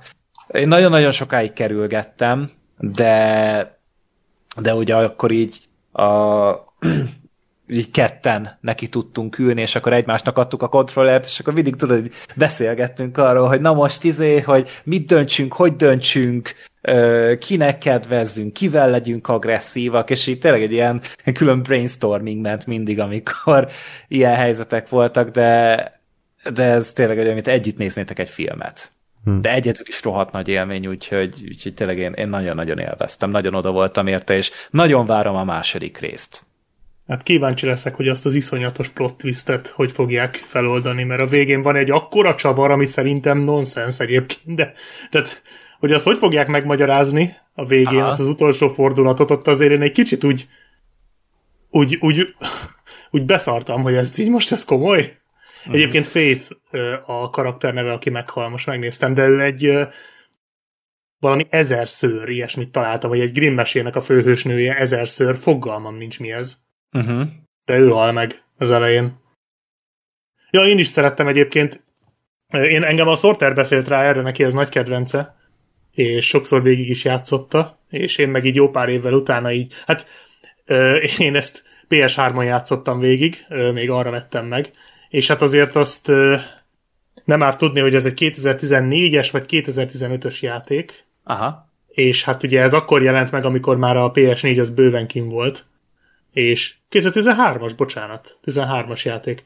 Tehát akkor tehát jelent meg, amikor a PS4 megjelent, meg az Xbox van. Tehát ez, ezt már visszaportolták PS3-ra, úgymond. Tehát gondolom, hogy PS4-re adták ki eredetileg, és akkor arról kapott egy visszaportot. És hát hogy mondjam, PS3-on azért ez egy mocskosú zavaró dolog volt, hogy minden egyes QuickTime-nál egy ilyen két másodperc késés volt. Uh-huh. Minden egyes, tehát az akció jeleneteknél az, hogy a hardware azért kifejezetten lassú volt ehhez a játékhoz, az azért úgy elég zavaró volt. Tehát én egy jóval lassabb verzióját játszottam végig, mint ami szerintem eredetileg ö, szánva volt itt a játékosoknak. De igen, egyébként egyetértek, tehát a történet az nagyon jó, a karakterek nagyon jók, és én nagyon szerettem a, azt a rengeteg utalást. Nagyon sok mellékszereplő van, nagyon sok apró utalás, például a végén, ami a legjobb, amikor már harcolott a farkassa, az a nagyon sok, hadd ne mondjam Igen. mivel, és, és amikor ott fúj egyet. Tehát ez egy akkora jelenet Aha. például, meg ilyen kurva jó dolgok vannak benne, meg tényleg tök jó, hogy a rengeteg mellékszereplőt így tök jól elpakolja az öt fejezetben, bár azért nem mindenkinek a története ér véget, és nem mindenkinek a története olyan fontos nyilván. Tehát van egy csomó, ami csak filler szerintem. De úgy arra viszont nagyon jó, hogy a, a, a bűnténynek a szálait azt megkavarja. Tehát ott nagyon sok emberre tudsz gyanakodni. Nekem ez volt az egyetlen teltél játékom, amivel játszottam. Még valamelyik Walking Dead-et próbáltam még, amikor az új volt. Még mit tudom én, tíz évvel ezelőtt. Nekem nagyon bejött, igen, nem, nem nagyon lehet róla mást mondani. Aki, aki ismeri a teltél játékokat, az pontosan tudja, hogy mire számítson. Aki nem, annak pedig egyébként érdemes ezzel kezdeni, mert tényleg a sztoria az marha jó. És így, hogy nincs tehát azzal, hogy nincs annyira hozzá kapcsolva egy franchise-hoz, mint mondjuk a Walking Dead, vagy volt Trónok harca, stb. Így valahogy én azt éreztem, hogy itt teljesen szabadon. Hogy mondjam, valahogy nem éreztem azt, hogy mintha le lenne le lenne szövekelve, hogy mit tehetsz. Micsoda? Korlátozva? Igen, igen, le lenne hm. korlátozva, hogy mit tetsz és mit nem, mert bizonyos dolgoknak meg kell történnie, bizonyos dolgoknak meg nem, uh-huh. hanem itt hogy valamennyire azt éreztem, hogy úgy, úgy szabadságot éreztem, amit amennyire olvastam, azért például pont a trónok harcás játékokról én azt hiszem arról olvastam azt, hogy azért annyira nem volt ez ott jelen. Tehát ott azért úgy eléggé kőbe volt vésve, hogy mit tehetsz és mit nem. És azok például azért nem is voltak annyira jók. Hmm. Úgyhogy igazából Igazából ja, én is abszolút ajánlom. A második rész előtt mindenképp érdemes lesz pótolni, mert arra biztos, hogy rá fogok repülni én is majd. De nem úgy volt, hogy megszűnik ez a stúdió, amúgy, hogy csődbe mentek? Megszűnt, és feltámasztották talán pár régi alkalmazottan alapítottak egy új stúdiót. Uh-huh. Nem tudom, hogy teltélnek hívják, szerintem már nem teltélnek hívják őket, de a, a Gerinc csapat az megmaradt. És hát így, mert talán ez volt a leg, legemblematikusabb címük nekik, ugye tényleg a Walking Dead mellett. Én a Walking mm. Deadnek az első szezonjának talán a negyedik részig jutottam a játékban, de nagyon tetszett, csak valahogy sose folytattam. Pedig, pedig, pedig tényleg az is uh, tele volt egy csomó jó fordulattal, izgalmas jelenete, jók voltak a karakterek, meg hát akkor még ugye menő volt Walking Dead-et nézni, vagy ne, nem, nem néztek olyan fura ferde szemmel az irányodba, amikor meg, bemerted vallani, hogy te nézel a sorozatot, Úgyhogy ez még egy egészen másik korszak volt, de, de például az is, egy, az is egy teljesen jó. Az sokkal horrorosabb, sokkal erőszakosabb, véresebb, de hát azért itt sem finomkodtak. Nem, Tehát abszolút nem. Abszolút van, van egy-két olyan gyilkosság benne. Meg minden, úristen. Igen. De nagyon felnőtt játék, ami hát me- megint csak egy ilyen nagyon különös íz ebben hát, a történetben. Ami me- is egy fontos az témája az egész Igen. történetnek. Hm. Ja. Telltale Games egyébként 2018 decemberében alapították újra, ugyanezzel a hmm. névvel. És, ja, és adhoc Games látok hát még. Sokat mond. Beszédes név. Igen. Még egy ilyen aljas kérdés, Gáspár imádja ezeket, hogy nektek mi a kedvencetek ebből a műfajból az ilyen interaktív sztori jó kalandjátékok közül? Nekem örök favorita Fahrenheit. Igen, jó kis a vége, klasszikus. vége is. A vége, nem? a vége az egy Resident Evil játék, de... Igen. Ja, figyelj, a, a Fahrenheit mondjuk azt hadd tegyem hozzá, hogy egyetlen későbbi ö, hogy hívják játékkal se játszottam, tehát a Detroit, mind a Heavy Rain, Heavy Rain. Mind a Detroit kimaradt, mind a Heavy Rain kimaradt, mm. mind Beyond a harmadik, a Beyond Two Souls is kimaradt, úgy, hogy a Beyond Two Souls és a Heavy Rain is megvan egyébként, és amikor megjelent a Heavy Rain, azt hiszem 2009-ben, vagy valahogy így, akkor én megvoltam győz, meggyőztem magamat, hogy én ezért a játékért fogok PlayStation 3-at venni. Csak ezért az egyetlen játékért. Mm-hmm. És azóta megvettem a PS3-at, és megvan a Heavy Rain, és be se tettem még a gépbe. Úgyhogy ez az igen. kurva szomorú történet de tehát én nem sok ilyennel játszottam, nekem ez annyira nem a, a stílusom ez a játék, de a Fahrenheit-et azt nagyon szerettem, az összes bugyutaságával együtt. Hm. Én nagyon gondolkodok, hogy mikkel játszottam még ezen kívül, de csak a Quantic Dreams vagy Quantic Dream játékai jutnak eszembe, nyilván a, a Wolf Among Us.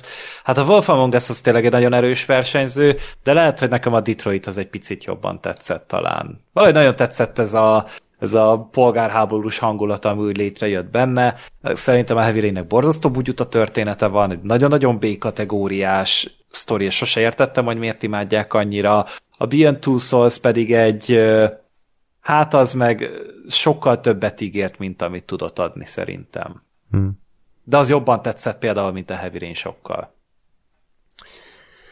Hát én nekem talán a Life is Strange jött be nagyon. Na, nekem az nem jött be annyira. Mm, Ezt valahogy... elkezdtem, és valahogy nem ragadott magával. Mm, értem, annak kell egy-két epizód, mire úgy igazán kimutatja mm, Lehet, hogy túl hamar hagytam félbe. Meg engem elkapott az a hangulat, valahogy úgy volt egy ilyen relaxáló hatása annak az egész az környezetnek. Biztos de nem kiemelkedő annyira, mert például az Until Dawn-t is nagyon élveztem a maga. Ó, igen. Az kurva jó volt. Igen. Az nagyon király. Az nagyon jó hmm. volt, ja. Az még lehet, hogy jobban is tetszett, mint a Detroit, de csak azért, mert szerettem ezeket a B-kategóriás horrorokat, és... Kivéve a Heavy Rain-nél. És hát de az, a Heavy Rain az egy ilyen nagyon komoly thrillernek akart előadni Igen, magát. az a hetedik akart lenni. Igen, tehát ez közben pedig hát inkább csak kilencedik volt, vagy tizedik, na bocsánat, ne, ne haragudjatok. De, de, de nem, nem játszottam vele, nem is érdekel már, úgy.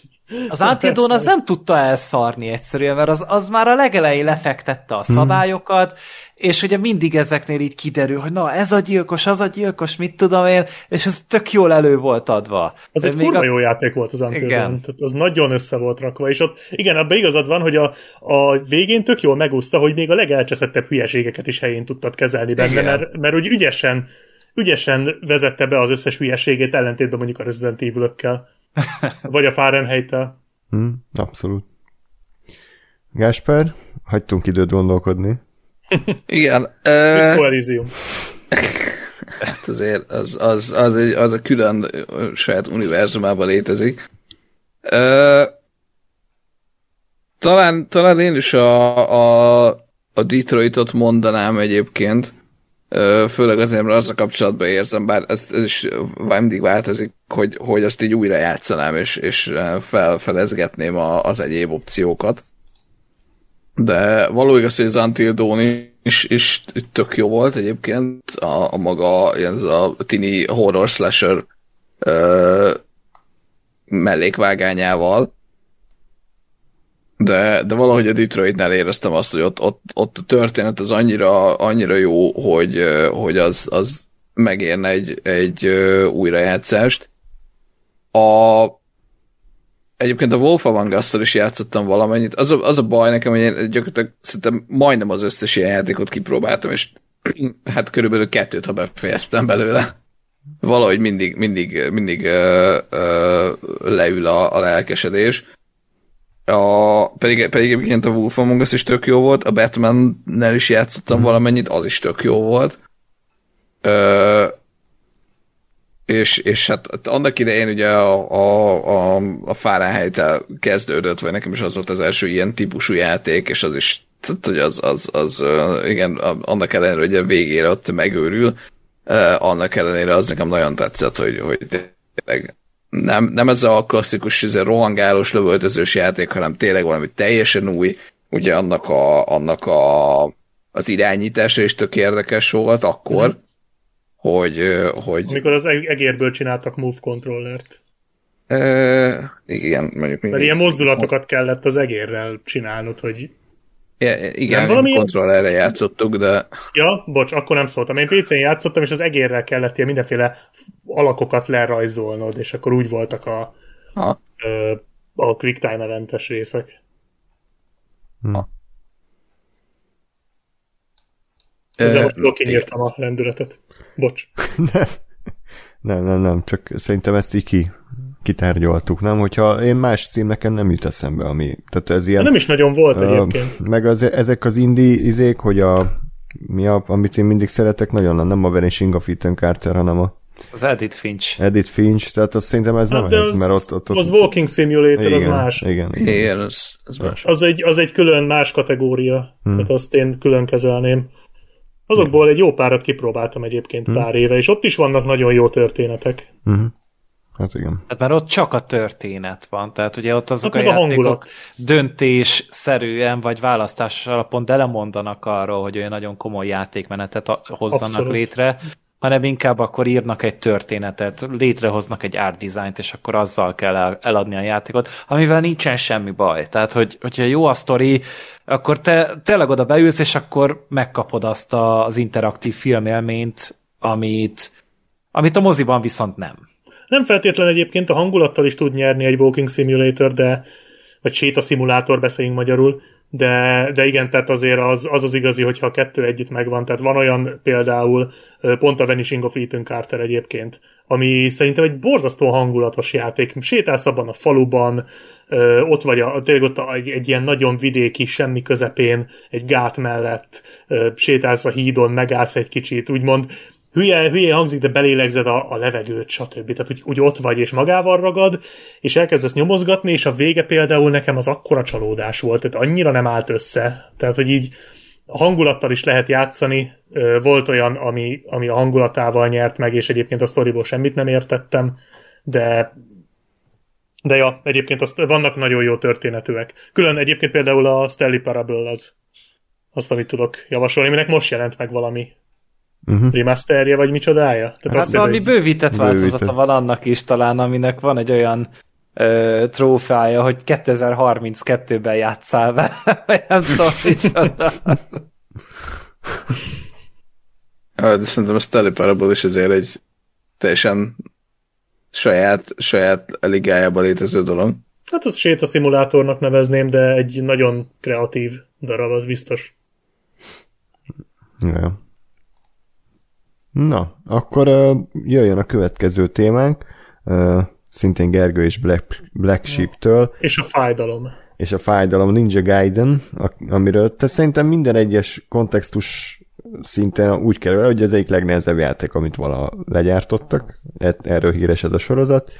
Um, remaster, ez van nekem ideírva, ez pontosan mit jelent, meg gondolom ennek is van 86 része. Hát itt azt kell elképzelni, hogy ugye volt a volt még a nagyon kezdeti időszakokban ugye egy ilyen side-scroller Ninja Gaiden játék ö, sorozat, és akkor azt gondolták egy picit újra a 2000-es évek elején az eredeti Xbox-ra, az első Xbox-ra, és oda, oda készült el ez a sima Ninja Gaiden című játék, és utána ö, készült ebből egy második rész is, az viszont már Xbox 360-ra, és ezeknek volt az a nagyon közös jellemzőjük, hogy köcsög nehezek voltak. Tehát tényleg így a... Én, a, én az elsőnek a sima verziójával nem játszottam, viszont a Ninja Gaiden 2-nek az Xbox 360-as verziójával igen. És az valami őrületesen nehéz játék volt. Én imádtam, az egyik kedvenc hack and slash-em volt amúgy. Ö, és tehát elképesztően baromi nehéz volt. És utána a PlayStation 3-ra kezdtek el gyártani Ninja Gaiden játékokat szintén, ezeket az alap ö, mindenféle alcímmentes játékokat, viszont PlayStation 3-as verzió már Sigma néven nyomult, ami tulajdonképpen a, az alapverziót tartalmazta, csak egy ilyen bővített formában. Voltak benne új játszható karakterek, sokkal kevésbé volt véres, tehát a, a Ninja Gaiden Sigma 2 az például egy határozottan vértelen változat volt, mert a sima Ninja Gaiden 2-ben ott aztán minden végtagot félbevágtál, földaraboltál, fröcskölt a vér mindenhova, és, és tényleg ott aztán egy egyatta Paradicsom Fesztivál volt az egész, és ezt nagyon-nagyon visszafogták a, a Sigma játékokra, gondolom azért, hogy Japánban ki lehessen adni, mert talán cenzoroknak nem nagyon tetszett. És, és hát így emiatt furán is néznek ki az átvezető animációk a Sigma játékokban, mert rengeteg átvezetőben van csonkolás, és ugyanúgy, és itt viszont csak így átvág rajtuk, és nem történik semmi. Csak elestek. Meg ilyenek. És, és tulajdonképpen ezek a Sigma játékok lettek átportolva, remasterelve PlayStation 4 rendszerre, azt hiszem valamikor tavaly ö, jelent meg, és ö, hát nyilván én nagy, azonnal rávetettem magam, mert mint mondtam, a Ninja Gaiden 2 az, az nekem egy óriási nagy élmény volt, és egy nagyon-nagyon nagy kedvencem volt, és hát benne volt a pakban amúgy a Ninja Gaiden 3 is, ez a Razor's Edge talán, az volt az alcíme neki. Könnyen Hát ez-. Ez egy általánosan elfogadottan nem túl jó játék volt. Tettem vele egy próbát, de e- ezzel a remasterrel, de hát egy óra után ott hagytam, hogy nagyon fura volt az egész, meg nagyon komolyan volt véve. Az nem ilyen PS Move-os valami volt? Nem, nem, nem. Nem? Nem, ez hogy Xbox keverem 360-ra készült annó, meg PlayStation 3-ra, de úgy tényleg általában se sikerült túlságosan jól a játék. Olyan fura az irányítása neki, hogy nem, nem volt az igazi. Úgyhogy nyilván itt csak az első kettő Ninja Gaiden volt számomra érdekes. És a, hát az első az egy, azzal meg ugye sose játszottam korábban, és hát egy eléggé fapados játék, tehát ugye a mozgás nem az igazi, az irányítás is egy picit fura, meg hát tényleg a játék az döbbenetesen nehéz, hogyha, hogyha úgy normálon akarsz neki esni. Van egy könnyű nehézségi fokozat, aminek az a neve, hogy kutya. Tehát Az a, az, oh, bocsánat, kicsit lemaradtam az elsőről, beszélsz? igen, A Sigmáról? igen, igen. Annak igen. a könnyű fokozatáról van egy sztorim, de mondjad nyugodtan. Tehát, hogy az egy kutya volt a, a megnevezése, de hát én úgy voltam vele, hogy nekem van önbecsülésem, úgyhogy én, én a normálon fogok játszani, hát egy olyan három óráig bírtam. Aztán muszáj voltam levenni, mert, mert tényleg én e- eszementül nagy szivatásnak éreztem a És dolgot. megértetted, hogy miért nevezik kutyának utána. Hát igen, mondod, tehát én Dobálja a voltam. falatokat a Mhm. játék gyakorlatilag. Igen, igen, de hát az első ez egy ilyen, hát egy nagyon egyszerű játékérzésem szerint, tehát egy design szintjén is nagyon üresek kopárak a pályák, a látványvilág se túl erős, az animációk se túl izgalmasak, a fegyverek sem, olyan vagányak. Vannak új irányítható karakterek, de azok sem adnak hozzá túlságosan sokat, inkább olyanok, mint hogy utólag valaki belerakott volna valamit, hogy jóval legyen már még ö, egy, egy kis extra, de meg lett volna amúgy nélkül szerintem mindenki. Még viszont a második rész, na hát az még mindig olyan, mint egy álom, érzésem szerint, tehát annak annyira jó a harcrendszere, annyira jók a kombók benne, annyira királyul lehet a fegyvereket fejleszteni, annyira látványos az egész, nagyon változatos az ellenségek felhozatala, rengeteg helyszínre eljutunk benne, fő, fő ellenfelek is tök királyak, és nagy mészárszék az egész, és, és hát ezt is úgy a normálon kezdtem, ez viszont látványosan könnyebb volt, mint amire emlékeztem Xbox 360-ról, úgyhogy lehet, hogy csak én mételjeztem meg a saját élményemet ezzel, de, de az viszont beváltotta, visszahozta azokat a régi emlékeket, amikre én nagyon-nagyon szívesen gondoltam vissza annó. Hát lehet azzal kellett volna próbálkoznom nekem is, mert én a Ninja Gaiden Sigmával játszottam, és én a mai napig tartom, hogy a legrohadékabb, legnehezebb játék, amivel életemben játszottam. Tehát az, az nem normális, amit az a játék művel. Tehát egyszerűen nem normális. És én végigvittem normálon, nem tudom, hogy csináltam, ma már nem tudnám megcsinálni, akkor még, még a mostaninál is hülyébb voltam, vagy nem tudom. Kitartó. De, de de figyelj, amit művel az a Ninja Gaiden Sigma, az, az a kínzásnak egy új szintje. Tehát annyira iszonyatosan nehéz, annyira sokat kell grindolni. És a grindolás is kurva nehéz. Tehát nem tudod azt megcsinálni, hogy visszamész egy régi pályára, és akkor a gyenge ellenségeket le, lekaszabolod, és akkor majd gyűjtöd az XP-t, mert a gyenge ellenségek is kurva nehéz ellenségek. Azok is megölnek a, a picsába. Mindenki erősebb, mint te vagy. A, az irányítás valóban nagyon nagyon darabos, nagyon régi módi, és ez már a Sigma, tehát ez nem is az Xboxos eredeti Ninja Gaiden, tehát hogy ez elvileg már egy javított verzió, de itt is a, egyszerűen nem lehetett nem lehetett, tehát egy hack and slash amikor nem tudod rendesen irányítani a karaktert, az azért egy írtózatosan nagy probléma, és Hát a kedvencem az volt, az a, már nem tudom a nevét a bossnak, de a hetedik generáció, vagy hát akkor ezek szerint a hatodik generáció legnehezebb bosszaként, egyik legnehezebb bosszaként van nyilván tartva, akivel a templomba kell megküzdeni. Egy ilyen Igen. csaj, ilyen pókszerű valami, azt hiszem. Igen. És uh, azzal valami másfél órát pöcsöltem. Nem tudom már mennyit összegrindoltam közben, hogy valamit, valamit könyörgöm. És, és nem, egyszerűen bírtam megcsinálni. És mond, annyira el voltam már keseredve, hogy megnéztem a végigjátszást, Mármint, hogy írásos, hogy mi, mi, mi a trükk, mit nem látok, és annyi volt a végigjátszás, annyi volt leírva, hogy hát igazából nincs hozzá taktika, sok sikert. Ez volt a hivatalos végigjátszás. Sok sikert. Git mert good. semmi... Git good, igen. Nem, nem git good, mert nincs értelme a támadásainak, nincs rendszer a támadásaiban, minden, de nem hagy szünetet. Folyamatosan támad, és nincs, egy, nincs az, hogy két támadása között van három másodperced, ami alatt ö, meg tudod ütni, hanem egy folyamatosan darál. És kegyetlen, állítólag van egy ilyen taktika, hogyha nagyon gyorsan futsz körbe és ugrálsz, akkor ki lehet térni a támadásai elől. De még mindig ott a kérdés, hogy oké, okay, de hogy támadod meg? Na mindegy, szóval tehát irgalmatlan, és ez a játék közepén van, tehát ez nem a legnehezebb boss. Ott van az a helikopter, nem tudom, arra emlékszel Gergő, hogy Aha, igen. Tehát, az mi az a helikopter könyörgöm? Ott is vagy egy órát szoptam.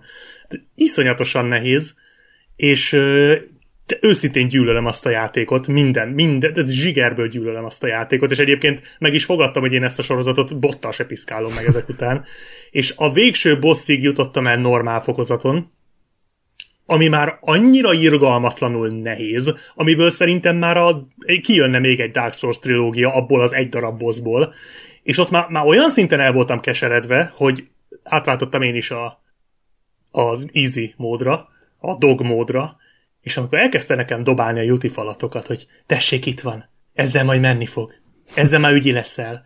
És tudod, amikor még, még vérig is sért ez a kurva játék, hogy nem elég, hogy idáig eljutok, hogy már vért verejtékezek, de még dobja nekem a kis szarjait. Úgyhogy, hú, írszonyatosan nehéz. Szerintem, szerintem érdemes, tehát akik most az Elden Ringen paráznak, hogy milyen nehéz, próbálják ki ezt. Nagyon fogják élvezni. Hát kösz, de inkább nem. Ugye ezek után. De nem, tehát ez, bocsánat, az a különbség, igen? igen? Hogy csak egy kérdés, hogy ez most akkor ugyanaz a játék, ami most megjelent remasterelve?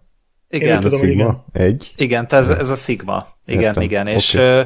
De van, van tényleg egy ilyen hozzáférhető nehézségi szint a játékban, és és a, azt úgy lehet teljesíteni, de szerintem a második rész az tényleg ezerszer jobb. Tehát az egy, az egy sokkal jobban összerakott játék, és ez világ egyik legkirályabb fegyver ebben van, van egy kibaszott nagy kasza, amivel lehet ö, darabolni, és imádom basszus, olyan jó mozgás ö, animációk vannak, az olyan jó támadások vannak benne, és tényleg csodálatos az, ahogy egy élmény té- tényleg azzal nyomulni. Úgyhogy ha valaki még így vevő lenne valami hack and slash de a, a történetet azt, azt nem minősítsük. De nem, mert a, tehát amikor föl vagy baszva agyilag, akkor nem érdekel a történet. Tehát kit érdekel a történet, amikor másfél órája szívsz egy bosszal, érted? Akkor nem érdekel, hogy miért szívsz a bosszal, csak dögöljön már meg végre. de és akkor melyik volt az a boss, amivel tényleg annyit szívtál? Az a legnehezebb. Hát én most nem tudom, de mindjárt megnézem, várjál csak, mert rá De hogy hogy nézett ki? Mi... Egy templomban Mit kellett csinált? vele megküzdeni. És ö, középütt volt, és akkor lő, lőtt ilyen, ö, ilyen ö, sugár, akár nem tudom, én körülbelül 8 éve játszottam ezzel, azt azért tegyük hozzá. Ez volt az egyik első játékom PS3-ra, tehát azért beleválasztottam. Az itt, De itt mindjárt az beírom, idő hogy frissíteni az emlékeket Black Sheep, tehát Vagy Újra nem. Alma, Alma, Alma volt a neve. Ja, hogy az? Aha. Ja, értem. Hát, És a, ja, kétszer is meg kell vele küzdeni egyébként. Igen. Hál' Istennek. hát egyszer a, a női karakterrel, meg egyszer a, a Ryu-val. Tehát, hogy ugye Ryu a főszereplő. Nem, hát visszajön a sztoriba, amikor föl, föl kell, tudod, a temetőbe is meg kell vele küzdeni, de az nem volt szerintem annyira nehéz, mint Ja, a templomos. aha. Tehát azt ott úgy relatíve egy 30 perc alatt tudtam abszolválni, ami ennél a játéknál már szenzációs eredmény volt. Ja, igen. Hmm. Hát igen, tehát azért lehet vele szívni, de szerintem így, hogyha kicsit feladod az önbecsülésedet, akkor simán végig lehet vinni. Nem, akkor inkább végignézem újra a kaptás sorozatot, ha már feladom az önbecsülésemet. De amúgy Ö, ennek hát igen. a harcrendszere az, az milyen egyébként? Tehát ilyen Devil May Cry-os, kombózós? Devil May. Cry-os, az elsőjé, a, a, mondom a másodikat nem tudom, biztos jobb, Sokkal... de olyan, mint a Devil May Cry, mint a Devil May Cry-nak az első részéé, ha az mond valamit. Nem. Ami szintén egy kurva nehéz játék egyébként. Hát én inkább amúgy azt mondanám, hogy a Devil May Cry-nak nem voltak ilyen bonyolult kombói, mint, ami, mint amit ebben a játékban meg lehet csinálni, de, de nagyon hasonló, tehát nem, nem a God of War, Nem. Nem a God of War-os vonal egyáltalán, hanem inkább, inkább a DMC, vagy a Metal Gear Rising, annak is szerintem ilyesmi volt. Szintén jó nehéz játék egyébként. Az, az jó nehéz játék, annak az utolsó bosszára a mai napig emlékszem. Én azt nem mekkora- tudtam megölni. Tehát amikor az utolsó-. Amikor az utolsó bossnál behoz egy olyan támadást, amit csak úgy, egy olyan módon tudsz levédeni, amit előtte egyszer se kellett csinálnod a játékban. Tudod, amikor ö, belassul, és akkor így kaszabolnod kell a stickkel. Igen. De olyan módon, ahogy korábban soha a 15 órás játék alatt nem kellett, és ha elcseszed, már pedig elcseszed, akkor az egész boss kezdheted előről. Tehát az ilyen aljadék dolgok, azok, azok, azok azért ki tudnak borítani. Úgyhogy én ott azt félbe is hagytam, mert mondom, azért ennyire nem megyek le kutyába. Én az PC-n játszottam végig ráadásul, nem Az is kontrolleren. nem volt szörnyű amúgy az irányítása neki egyáltalán, mert nekem akkor még nem volt konzolom. És nagyon örültem neki, hogy megjelenik PC-re, mert igen, én nekem akkor nem nagyon volt kapcsolatom a Metal Gear Solid ö, szériával, de hogy hát láttam a negyedik részben azért videókat, ez a Raiden eléggé vagány arcnak néz ki, hogy a talpával fogja a szamuráj kardot, meg mindent teljes agyrém. De gondoltam, hogy erre egy tök jó hack and slash fel lehet építeni. Amúgy nem rossz játék, csak Igen. irgalmatlanul mocskosó kurva nehéz. Most A láttam, Ninja ugyan, Gaiden nehezebb. igen, Az nehezebb, egyértelmű. Igen. ugyanazok fejlesztették a Nio eh, első Igen. és második részét is. Most szintén egy könnyű, könnyűségéről híres játék. Igen, igen. Én a másodikat Igen. elkezdtem, de valahogy nem, nem adta, úgyhogy én azt Tehát az elsőt szeretted, nem? Az első ah, igen, az, az, az pont olyan nehéz volt, hogy így még át tudtam ütni azon a falon, mert inkább az egy Dark Souls klón volt, vagy omás, és az a Heart Center azért közelebb áll hozzám. Uh-huh. Hát akkor javaslom neked a ilyen Ninja kibaszott- Gaiden Sigma. Köszönöm, nem, ahogy néztem most gameplayeket is, ez, hát ez nem az én világom, tehát ez a Devil May Cry és Center, meg ez a össze-vissza kombozgatás, ez, ezt átadom másnak ezt a lehetőséget. Fogok még szopni eleget az Elden Ringgel. Most azt, azt hallottam, hogy ebben van sokak szerint a legnehezebb From Software boss valaha. Olyan Melanie, azt hiszem. Hát ja, a arra neve, már hogy láttam. Melanie. Hát igen, de ez egy tehát, hogy ez egy, ez egy szarvihar, az a boss konkrétan. Tehát annak olyan támadásai vannak, nem, nem lehet levédeni egyszerűen, és és hát már előre félek, hogy Igen. mi lesz, de hát nyilván a legexpertebbek is a legvégére javasolják, hogy annak csak akkor esje neki. Ja. Hm. De ez opcionális boss? Persze, persze, tehát, hogy, nem hogy az. a... Vagy igen? De, nem kötelező megölni. Tehát ez a... Ö, Ki is lehet vele békülni? Igen. őt meg lehet találni. Neki van Ő olyan, mint a, ő olyan, mint a, mint a Nameless King. Hogyha akarod, megküzdhetsz vele, Aha. meg ö, harmadik izé Dark Souls-ban volt még az, az ilyen óriási nagy sárkány. Igen, És, igen, ö, igen. Vágom, jaj. de- Na, az is ilyen tök opcionális Mhm. volt, az nagyon hasonló talán a Melanie, hogy az nem, nem muszáj megölni. Tehát az Elden Beast-et kell megölni, meg a többit, ami Mhm. Olyanok. Jó, hát de úgyis muszáj lesz, mert nem hagyhatjuk annyiban, csak valószínűleg üvöltözni fogunk. Nehogy már Melanie megúszza. Hát addig Még amit- majd... De csak azt akartam mondani, hogy addig majd felveszünk valami vallást és imádkozunk. Még amit mondani akartam, hogy a különbség a Ninja Gaiden Sigma és a hát általam mélyen ismert és ö, szeretett Dark Souls-ok ö, között az, hogy itt nincs Git Good, tehát hogy ez, ez, nem, ez nem olyan, hogy te majd jobb leszel és majd legyőzöd, hanem ez, ez egy, egy konstans szopatás. Nem, hát itt git fact van. Inkább Igen, nem pontosan. Tehát ott megteheted ezt, hogy Ígéretes. felfejleszted magad, a Ninja Gaidenben nincs ilyen. Ott, ott vagy megcsinálod, vagy ott hagyod. Hmm. Jó. A következő játék is ilyen a Kena, hogy így megbassz. Vagy ez pont nem az a E, kategória. igen. Micsoda? Igen. Uff, Igen. Kérlek szépen, igen. Nem játszottatok vele egyik őtök se a Kenával. Ezzel is majd szeretnék. Hm. De úgy gondolom ismeritek azért. Persze, láttam róla videókat, meg mit tudom én. Tehát Így aranyosnak tűnt amúgy. olvastam. Az. Az. Mm. Arany. Aranyos kis köcsög a Kena. Jó. Ö, na, Kena, ha most egyébként látom itt a műsorszervezést, akkor most veszek egy nagy levegőt. Bocsi. Jó. Ö, nem, meg- megpróbálom ezeket rövidre fogni. Lenyúlok. ö, nyugodtan.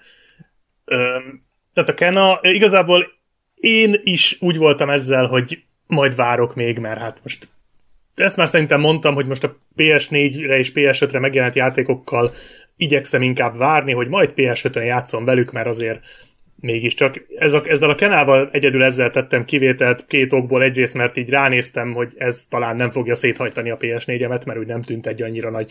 Ez azért nem egy Horizon Forbidden West, mm. vagy egy hát Elden Ring, most jó, azt tudom, hogy az nem exkluzív, de de mondjuk az Elden Ringet se próbálnám már ki PS4-en, meg egyébként se, de hogy, tehát, meg vagy mondjuk egy God of War, tehát hogy a, nyilván a God of War-t azért már nem biztos, hogy ráerőltetném, de ez úgy nem tűnt annyira nagy valaminek, Ö, illetve ez úgy, úgy érdekel, tehát így láttam róla videókat, és egy ilyen nagyon kedves, nagyon szerethető kis nyugis, csillezős játéknak tűnt, nagyon szép színvilággal, nagyon aranyos főhősnővel, aranyos világgal, és úgy voltam vele, hogy hát ez, ez, ez megér egy, egy próbát mindenképpen, és igazából nagyon rövid leszek, ez egy kicsit en, engem a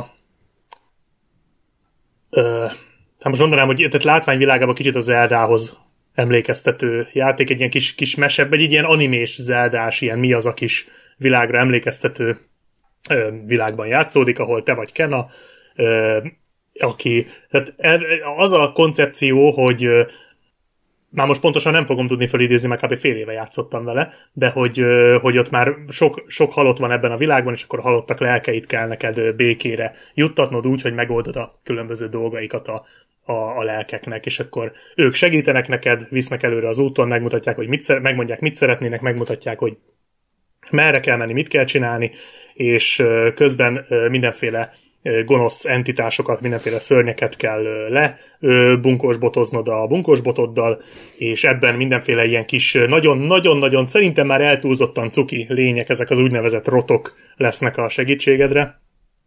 Ők igazából a, a, sokat olvastam erről, hogy volt, voltak ezek a Pikmin játékok, ahol ilyen kis, kis műtyűröket kell irányítgatni, sokan ahhoz hasonlítgatták, hogy ez a Pikminben voltak ilyenek, hogy van egy csomó kis lény körülötted, akik igazából el vannak, csinálják a maguk kis dolgát, és és hogyha harc van, akkor ők bevethetőek különböző támadásokban, meg tudod őket fejleszteni, tudod a számokat növelni. Úgyhogy ez, ezekkel a kis rotokkal kell neked a dolgokat megoldani. Egyébként maga a játék az egy platformer akciójáték, kicsit olyan, mint a Star Wars-os ö, neke, nekem fura mód arra emlékeztetett a legutóbbi. Mi volt az a Fallen Order? Fallen Order, köszönöm. Kicsit engem arra emlékeztetett az egész, uh-huh. hogy hasonlóan mozgott a karakter, hasonló ugrálós részek voltak benne, ezek a kis rotok, ezek meg a képességeid megfeleltek a, az erőnek egy kicsit, tehát valahogy engem arra ö, emlékeztetett, illetve az, hogy ez is ilyen Metroidvania játék. Tehát itt is visszamész, van egy központi hub, és akkor arról elmész erre, arra, visszatérsz utána a központi hubba, szerzel képességeket, amiket megnyithatsz további dolgokat. Egy nagyon, ha néztek képeket vagy videókat a játékról, egy nagyon ízlésesen néz ki, nagyon szép, nagyon szép színes, ö, vidám. A zenéje is egyébként nagyon kis cuki, nagyon kis vidám az egész történet, ezek a kis történetek ilyen epizódokra van osztva a játék, van azt hiszem négy epizód benne, és akkor négy ilyen kis léleknek kell segítened, de ma az is lehet, hogy öt, már ebben nem vagyok biztos, meg közben vannak mellékfeladatok, azokat így csinálgatod, gyűjtögeted a kis rotokat, akiket ott a, a világban tudsz megtalálni, meg egyéb rejtett dolgokat találsz, amik fejlesztik a képességeidet, az életcsíkodat, a támadási erődet, a rotoknak a képességeit. Egy kicsit egy klasszikus platformerre hasonlító játék, nagyon-nagyon, tényleg nagyon szép dizájnnal, nagyon szép grafikával. Üm, igazából én úgy fogalmazom, tehát nagyon aranyos a játék szerintem, és tetszett, de úgy nekem elmaradt a, a nagy reveláció. Tehát én azért nem mondanám, hogy ez egy olyan irtózatosan, zseniálisan vala, nagy valami. Szerintem ez pusztán csak egy aranyos játék, és én egyébként úgy fogalmaznám ezt meg, hogy ilyen lenne az Orinak a második része, ha nem lenne zseniális. Hmm. Egy ilyen, tehát ez, ez olyan, hogy egy, egy ilyen cuki játék, amivel tényleg jó játszani, egészen addig, amíg bele nem futsz a bosszokba. Mert azok elkenik a szádat, mint a szart. Olyan mocskosul, iszonyatosan nehéz bosszok vannak ebben a játékban, hogy nem hittem a szememnek. Normál módon kezdtem el, de hú, tehát van egy boss, amivel valami másfél órát szívtam, üvöltöttem a játéka, és nem gondoltam volna, hogy a kenával fogok üvölteni, de Igen. üvöltöttem ezzel a rohadékkal, mert egyszerűen nem lehetett, egyszerűen iszonyatosan nehéz volt, és a legrosszabb dolog, amit, amit el tudok képzelni, hogy ha meghaltál, irgalmatlanul hosszú a harc, és ha meghaltál, akkor az egészet kezdheted előről, az első fázis elejétől, úgy, hogy három fázisos a boss, és egyre nehezebb, és egy életcsíkod van, minimális élettöltés és irgalmatlanul köcsök támadásai vannak. És sok élete esetleg... van a bossnak ráadásul? Hát sok, és ráadásul ez egy olyan boss, ha valaki játszott vele, akkor biztosan tudja, hogy van középütt egy kő, egy ilyen kőoltár, amit föl kell robbantani, és ha fölrobbantottad a kőoltárt, akkor a boss oda megy, ö, oda megy az oltárhoz megjavítani, hmm. és addig tudod ütni. De közben jönnek, jönnek más szörnyek is, ne. Amik téged úgy közbe boldogítanak, és ez csak az első fázis, ezt megcsinálod, aztán a második fázisban már nincsen oltár, ott már simán tudod ütni, viszont a boss átmegy Speedy Gonzálezbe, és lerássol, mint a szart. Tehát konkrétan folyamatosan vetődnöd kell, hogy egyáltalán ö, esélyed legyen mm. levegőt venni, nem hogy támadni. És, és akkor van még egy harmadik fázisa is, ha jól emlékszem. Ö, megcsináltam, nem tudom, hogy hogyan. És valamennyivel még itt tovább is játszottam egyébként. A többi boss is nehéz, de ennyire nem volt azért nehéz, mint ez. Tehát a többi bosszal azért egy egy relatíve belátható időn belül végeztem, tehát egy 30-40 perc, ami még így is horrorisztikusan sok egy ilyen játéktól, de de, de azok még úgy, úgy vállalhatóak. A játék többi része egyáltalán nem ilyen nehéz, csak a bosszok? Nem, Mert ez egy elég elbatázott dizájnnak tűnik. A játék többi része az teljesen játszható. Mm. Mond, és mondom, ilyen kis kedves, kis aranyos, kis cuki, mint hogyha egy mi az, aki mesében sétálnál, és, és aranyosak a karakterek, aranyosak a lények, aranyosak a rotok, a varázslatok, szép az egész, és mondom, és akkor jönnek a bosszok, és jó, megbasznak. Hát a boss egy másik mi az, akit hívtak be. Ja, ja, ja. Igen. És egyébként azt hozzá kell tennem, hogy nem játszottam végig a játékot, de nem sok volt már belőle, megnéztem egy végigjátszást, és azt szerint azt szerint a végigjátszás, végigjátszás szerint olyan 12 óra a játék, nekem azért jóval több volt, mert én azért igyekeztem úgy szétnézni, meg mindent összegyűjteni, amit tudtam, és nekem még kb. egy-másfél óra volt, tehát nem sok volt már hátra. Elvileg csak a végső boss, Nekem két barátom is játszik ezzel a játékkal jelen. Nem, bocsánat, az egyikük befejezte, a másikuk még hát félbehagyta, de a Red Dead 2-t kezdte el helyette, úgyhogy szerintem ő sose fogja befejezni. Ö, és mindketten eljutottak a végső bosszig, egyiküknek két óra hossza volt megölni, Hmm. ami azért gondoljatok Ah. bele. Igen. A másikuk pedig nem bírta még. Tehát egyszerűen, egyszerűen folyamatos. Azt mondta, hogy már valami, valami, het, valami egy hétig küzdött vele, és nem bírta megölni. Mert annyira iszonyatosan nehéz. Én odáig már nem jutottam el, úgyhogy lehet, hogy nekem elsőre menne, de valahogy ez az érzésem, hogy nem. Úgyhogy egy kedves játék, abszolút nem tudom nem ajánlani, mert tényleg aranyos, de vigyázni kell vele, mert a kedves külső az egy igazi, igazi szadista köcsög természetet takar a Kenában. Úgyhogy arra érdemes fölkészülni, hogyha boss jön, tehát érdemes megkeresni az összes rotot, az összes képességet fejleszteni, minden titkos helyet megtalálni, mert akkor, ha föltápolod magad, akkor talán hamarabb jutsz túl, de én egyébként ezt azért itt-ott hallottam kritikákban, hogy a játék azért, azért a nehézséget azt nem jól kezeli, és ezzel sajnos egyet kell, hogy értsek. Nem emiatt hagytam félbe a játékot egyébként, hanem inkább csak úgymond Hát tudjátok, amikor így leteszed, és aztán nem veszed fel újra. Tehát, hogy valahogy úgy, úgy, hmm. úgy elég volt. De nem azért, mert rossz lenne, vagy ilyesmi, hanem inkább úgy, úgy, úgy valahogy elég lett belőle. És még egy problémám volt vele, az viszont már nem annyira komoly, hogy nagyon sok ö, kis ilyen, hát pénz, a játékban van egy ilyen pénzszerűség, ilyen kis kristályok, amiket tudsz gyűjtögetni, és ezeket a kristályokat egyetlen egy dolog, rengeteget tudsz belőle gyűjteni, és egyetlen egy dologra tudod felhasználni, ezeknek a kis rotoknak tudsz venni kalapot, aminek semmi haszna nincs. Tehát, hogy így játszod a játékot, gyűjtöd a pénzt, amiből vehetsz kalapot. De ez semmit nem befolyásol azon kívül, hogy a roton lesz egy kalap. Tehát, hogy ez, ez mi a fasz? Kérdezem én. Azon kívül persze tudsz, például nagyon aranyos, hogy tudsz gyümölcsöket gyűjteni, és akkor a rotok elkezdik megenni a gyümölcsöket, és attól például erősödnek. Tehát vannak ilyenek is, de, de hogy közben van ez a kalapos hülyeség, ami, ami szerintem itt teljesen kihasználatlan. Tehát most komolyan ennyi.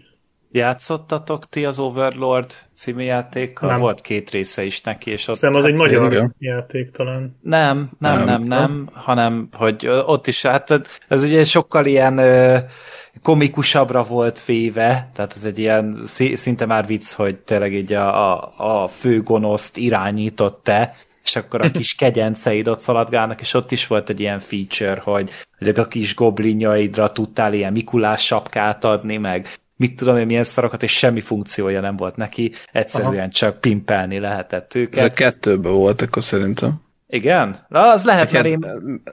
mert én az egy, az egy kurva sokat játszottam, Aha. ezt, ezt iszonyatosan jó emlékeim vannak, nagyon-nagyon szerettem, és ott, ott az emlék, hogy ott, ott nem, nem ez volt, hogy pimpálni lehetett, hanem tényleg az volt, hogy ráküldted őket, hogy most akkor izé, nem tudom én, itt van egy, hogy ott a hobbitok voltak a fő, főgonoszok, hogy hát Aha. a, akiket ott nagyon terrorizálni kellett, és akkor az volt, hogy mit tudom, itt a tökágyás, akkor bekülded a kis izé, uh, minionjaidat, azok szétverték a tökágyást, és akkor úgy jött vissza közülük valamennyi, hogy mondjuk volt egy ilyen tök sisak a fején.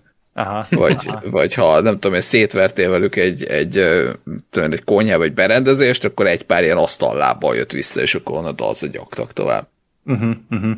Hát én úgy emlékszem, hogy itt ilyen design ellen volt ez inkább, és tényleg egy hülyeséget lehetett rájuk adni, de így a beszámolód alapján szerintem a játékmenet is nagyon hasonlított, vagy hasonlít a Kenára. Mm. De, de az is egy, az egy nagyon-nagyon kis érdekes vicces játék. Sajnos csak két részt élt meg, de a kettő az nagyon jó. És ez megjelent PS3-ra is, és nincs meg. Hmm. Hoppá, Okay. hoppá. Csak egy kis azt, azt tipp. nagyon, nagyon ajánlom én is, ez tényleg egyik kedvenc játékom. Így, Jó a, a múltból, a múltból, ezt nagyon-nagyon. fölírtam. De a második vagy az első? Az első. Aha. Én a másodikra emlékszem sokkal jobban, de az is egy jó játék, úgyhogy szerintem érdemes mind a kettőt bepróbálni. Jó, erre rá fogok nézni. Egyébként a Kenát is érdemes, csak mondom, a nehézségi görbe az azért kileng erősen. Hát De maga a játék az abszolút jó. készülni. Igen, csak tudod valahogy a játék ezt nem, nem ezt üzeni, amikor így elkezdesz vele Persze. játszani. Persze. Tehát én azért ezt egy kicsit ilyen aljas húzásnak tartom. És nincs ilyen könnyű fokozat amúgy benne, vagy lehet mondtad, csak nem figyeltem, hogy mit Szerintem van, de van, de Már akkor meg a többi se. része, Hát egyrészt easy nem játszok játékot, tehát én, én, én nem szeretek easy játszani.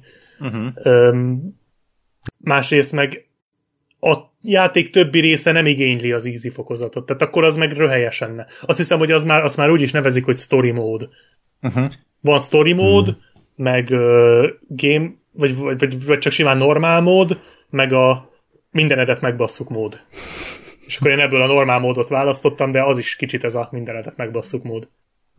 Hát a bosszokra ez nem érvényes. Nagyon fura ez nekem, hogy tényleg, hogy hogy lehet egy ilyen játékot kiadni, hogy, hogy ennyire eltér a két, nem tudom, nehézségi szint játékon belül. Tehát ez, ez teljesen értetetlen számomra, de... Főleg, hogy nem is hardcore játéknak van csinálva. Nem, abszolút, tehát ez nekem is fura volt, hogy ettől a hmm. játéktól, nem, tehát nem arról van szó, hogy ne legyen benne kihívás, de annyira irgalmatlan nehéz, hogy egyszerűen ez tényleg too much. Tehát hmm. amikor így a, a kis cuki kis cuki játék átmegy Dark Souls-ba, az úgy, tehát egy annyira éles váltás, hogy, hogy ezt én nagyon sajnáltam, hogy ez így sült el. Minden esetre ettől függetlenül nem rossz a játék egyáltalán, de föl kell készülni rá, hogy kemény, kemény menet. Na. Jó, na, és a következő cím az azért érdekes, a Forza Horizon 5. része, mert azért az Xbox exkluzívok, meg Microsoft exkluzívok továbbra sincsenek annyira nagy számban, szerintem, hogy legalábbis engem meggyőzzenek arra, hogy érdemes. Hát majd idén, ja, bocs, nem. Ezt halljuk már jó sok éve, hogy na majd idén. Ilyen crackdownok, meg ilyen szarok jönnek ki. Hát ott vágott, hogy eltolták a két legnagyobb megjelenésüket jövőre. Melyiket? Hát a... a...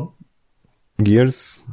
Nem, nem az, azt szerintem nem, az nem lesz idén. Úristen, és nem jut. Nagyon le vagyok lassúva, bocsánat. Semmi gond. A Starfieldet, uh-huh meg azt a vámpíros, aminek azért nem tudom a címét, mert amúgy nem is érdekel. De Redfall. Starfield az Redfall. a... Az Redfall. A, a Starfieldet meg a Redfall. A Starfield? Aha. Aha. Mind a Mindkettő kettő Bethesda. Ja, jó. A Redfall-t azt azok csinálják, akik a Ö, akik az azt Arkane a loop, Studios. Az Arkane, uh-huh. akik azt a loopos uh-huh. Deathloop, meg Dishonored. Igen. Uh-huh. A Redfall meg, vagy a Redfall, a Starfieldet meg ugye a nagy. Ja, ja. A Falloutos uh-huh. Hát jó. Amit egyébként nekem egyik se volt olyan nagyon város, de mondjuk zárójelbe hozzátenném, hogy egyikből sem mutattak még semmit, tehát Igen. simán el tudom képzelni, hogy valamelyiket amúgy várnám, ha tudnám, hogy milyen lesz. Mondjuk hmm. a Starfield az, az érdekes, mert mégiscsak science fiction, de hát majd egyszer kiderül. Hát meg azért Úgyhogy a, nem... a Bethesda olyan igazán jó játékot mikor fejlesztett utoljára? Most nem Skyrim? Vagy? Hát, Tehát nekem ezek Doom-ot az új Falloutok... Én, hát nem, ugye a Doom-ot, mert ugye az tehát az hát de hozzájuk tartozik. Hozzájuk hát igen, de most konkrétan ez a, ez a Todd Howard, vagy hogy hívják azt a hazudos csávot, aki az ő stúdiáról beszélek, akik ugye az Elder Scrolls-okat, meg a Fallout-okat csinálták. Fallout-okat, ja. Elég régen nem volt már ilyen igazán nagy duranás, mert szerintem a Fallout 4 is kicsit csalódás lett, aztán mi volt a 76-at, az meg aztán világ jó, hát szégyene. Az... az nem, az, az csúnya volt. Nem, hát meglátjuk. Jó, tehát akkor uh, Forza Horizon aztán az egyetlen olyan sorozat, ugye a Halo meg a gears kívül, ami után fájhat a feje a PlayStation tulajoknak, nem? Hogy, hogy ez kimarad az életükből. Hát igen, mert ugye ráadásul ezekre nem igaz, mert a Forzára van, de a másik kettőre nem nagyon van exkluzív alternatívája a uh-huh. PlayStationnek. Tehát nem tudsz olyan TPS-t mondani PlayStation-en, mint a Gears, és nem tudsz olyan FPS, mint a Halo. Tehát, hogy ez egy csúnya elmaradása igen, igen. a Sony-nak szerintem. Hát talán Mondjuk most, a Forzának ott... Igen, én is, igen, ezt talán erről beszéltünk is, hogy én is ebbe bízom, hogy most a bungie tudnak valami jót összehozni. Mondjuk a Forzának ott van a Gran Turismo, de amivel egyébként játszottam az új Gran Turismo-val, egy barátomnak van PlayStation 5 és kipróbáltam, és egyébként kurva jó, hozzá kell tennem hogy nagyon jó, de az ugye nem a Horizonnak, az inkább mm. a Forza Motorsportnak. Mert Ez ugye ezt jó szimulátor. tudni. Az szimulátor, igen. Mm. Egyébként nagyon tetszett, az a tudom, egy, kb. egy fél egy órát játszottam vele, de nagyon tetszett. Öm, tehát azt azért jó tudni, hogy a Forzának ugye két sorozata van, az egyik ez a Horizon, amiről majd most fogok beszélni, a másik pedig a motorsport, ugye ez azért erősen elkülönül, mert a motorsport az a klasszikus autóverseny, ugye onnan indult az egész, az első jó néhány Forza az motorsport volt, tehát sokáig ez csak ezen, csak motorsportokat adtak ki, és azt hiszem, hogy a ötödik vagy a hatodik résznél jött ki a Horizon-os spin-off, mm. ami után ugye a saját sorozatát élte meg, és egyébként sokak szerint még jobb is, mint a motorsport. Ez én a, nem tudom, egyébként játszottatok Forza Horizon játékkal úgy egyáltalán? Nem, és nem is tudom, hogy ez miben különbözik.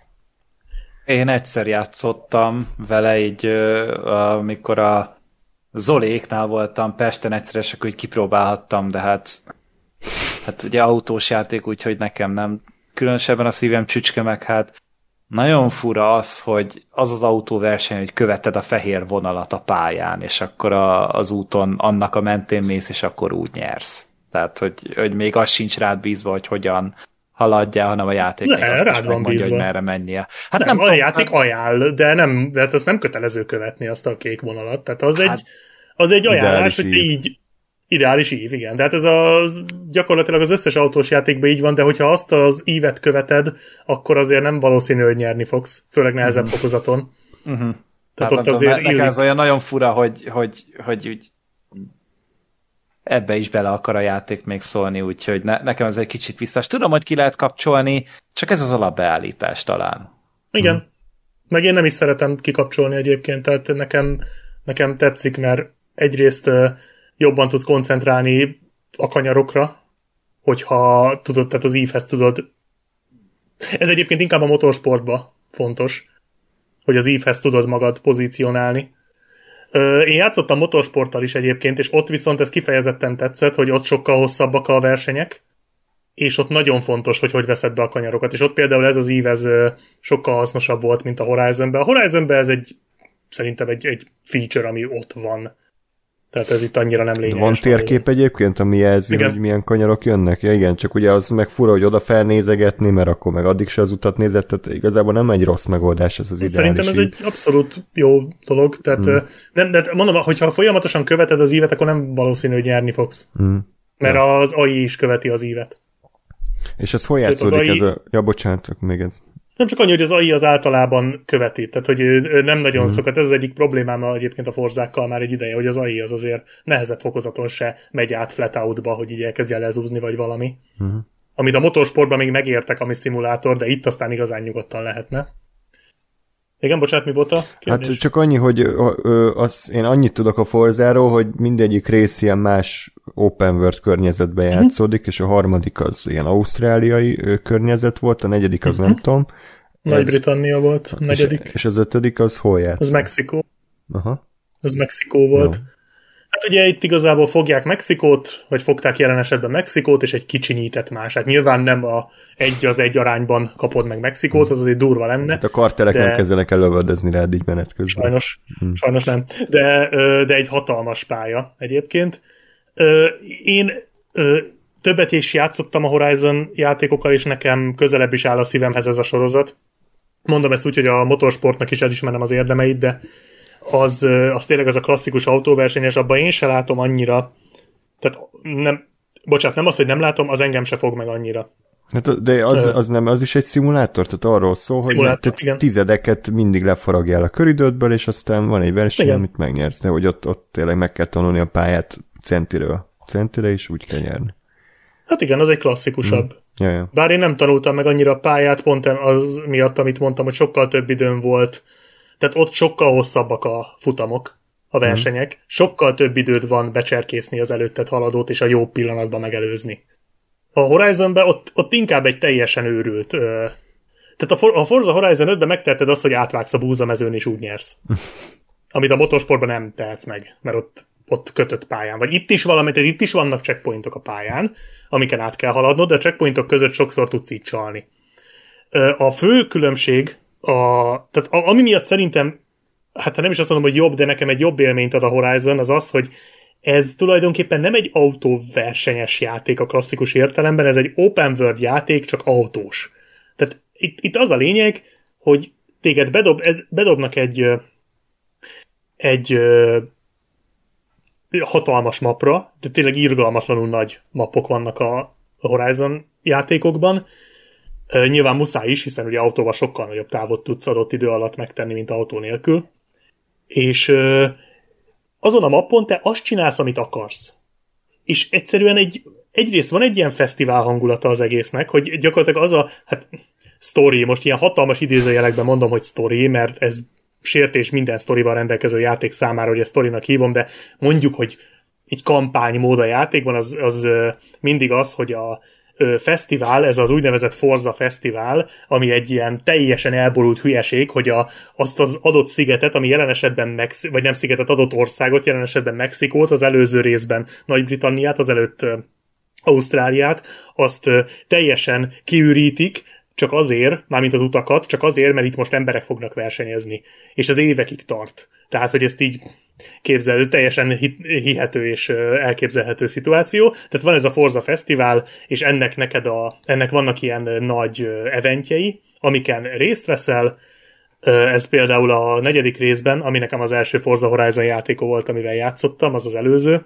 A negyedik részben ez úgy nézett ki, hogy volt egy event, hogy például le kell előznöd egy vonatot. Vagy le kell előznöd. Mondjuk ebben a részben van olyan, hogy egy nem, az is a negyedikben volt, egy sugárhajtású repülőt, vagy egy vadászgépet például le kell előzni. És akkor ilyen nagy eventek vannak, és ezeket az eventeket tudod úgy megnyitni, hogy követőket gyűjtesz. A követőket pedig úgy tudod ö, gyűjteni, hogy versenyeken veszel részt, illetve dolgokat csinálsz a pályán. Tehát gyakorlatilag ez egy ilyen öngerjesztő folyamat, hogy te el vagy a pályán, versenyeket nyersz, meg ugye úgy van, hogy mész, és akkor egyszer, ugye nyilván a térképen kijelölheted, hogy na itt van egy verseny, ezt megcsinálom, vagy csak mész az úton, és egyszer csak belefutsz egy versenybe, és akkor elindítod, megnyered a versenyt, kapsz egy csomó követőt, és akkor ezt így szépen csinálgatod. Vannak ö, különféle aktivitások a, ezen kívül is a, a játékban például vannak ilyen mellékküldetések, a negyedikben volt ilyen például, hogy ö, ö, hogy autós stuntokat kellett, valami filmet forgattak, és akkor oda kellett ilyen autós stuntokat ö, megcsinálni, aztán volt ilyen, hogy fuvarozni kellett mindenféle kiemelt VIP embereket, meg ilyenek, és akkor ezeket csinálgatod, illetve vannak elrejtve a pályán, hát szó-szó elrejtve táblák, amiket megtalálhatsz, és akkor azokat törheted össze, és akkor azokért is kapod, tehát folyamatosan kapod a követőket, és akkor ezzel megnyitsz egy ilyen új eventet, azt megcsinálod, akkor megnyílik egy újabb szezon a fesztiválon, akkor ott is egy csomó új verseny, tehát gyakorlatilag mész a pályán, és versenyzel, azt csinálsz, amit akarsz. Tehát azt is csinálhatod, hogy csak kitalálod, hogy megkerülöd az egész pályát, azt is csinálhatod, hogy te neked most, te most versenyezni akarsz. Egy nagyon jó eső szabadságérzést ad a játék neked, hogy így abszolút nem szabja meg, hogy te mit csinálj, ami, ami jól esik. Itt van egy hatalmas pálya, amin vezethetsz valami, nem tudom, iszonyatosan sok autóval ami benne van a játékban, és egyébként úgy dobálja az autót, mint a cukros bácsi, tehát így mindenért kapsz egy autót gyakorlatilag, de valami több száz, valami 7 vagy 800 van a játékban, tehát irgalmatlanul sok. És igazából ennyit tudsz, ennyit csinálsz a Forza Horizonben, az ötödik részben ez annyira, annyiban van egy kicsit megkavarva, mert ez, amit most mondtam, ez nagyjából a negyedik részt foglaltam össze.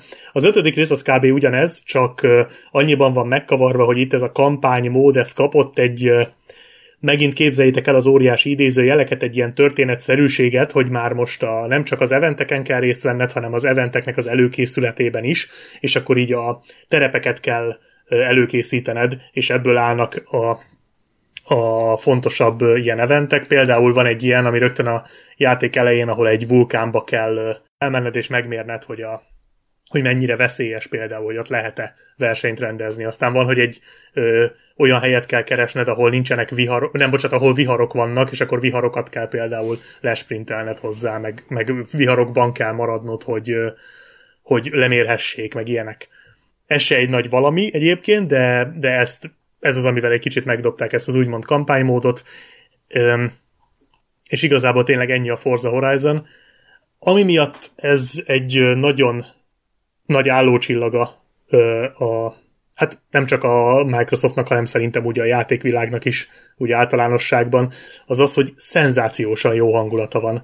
Tehát ez a, ez a fesztivál hangulat, ez engem annyira el tud kapni, főleg a negyedikben egyébként, Ö, ott, ott nyilván azért is, mert az volt az első, amivel játszottam, és ott még ez teljesen új volt, de annyira magával ragadott ez a beülök a kocsiba és csak megyek. Ez, ez egy, és tényleg egyszerűen csak, csak száguldasz, ha ehhez van kedved, ezt csinálod, ha ahhoz van kedved, azt csinálod, és közben minden, ez fel van díszítve az egész ország gyakorlatilag egy ilyen, ilyen versenyfesztiválra, és annyira el tud, el tud varázsolni az egésznek a hangulata, rohadt jó zenék vannak a játékban, és hát a látvány, gyerekek, szóval pff, uh, ez valami elképesztően hmm. néz ki.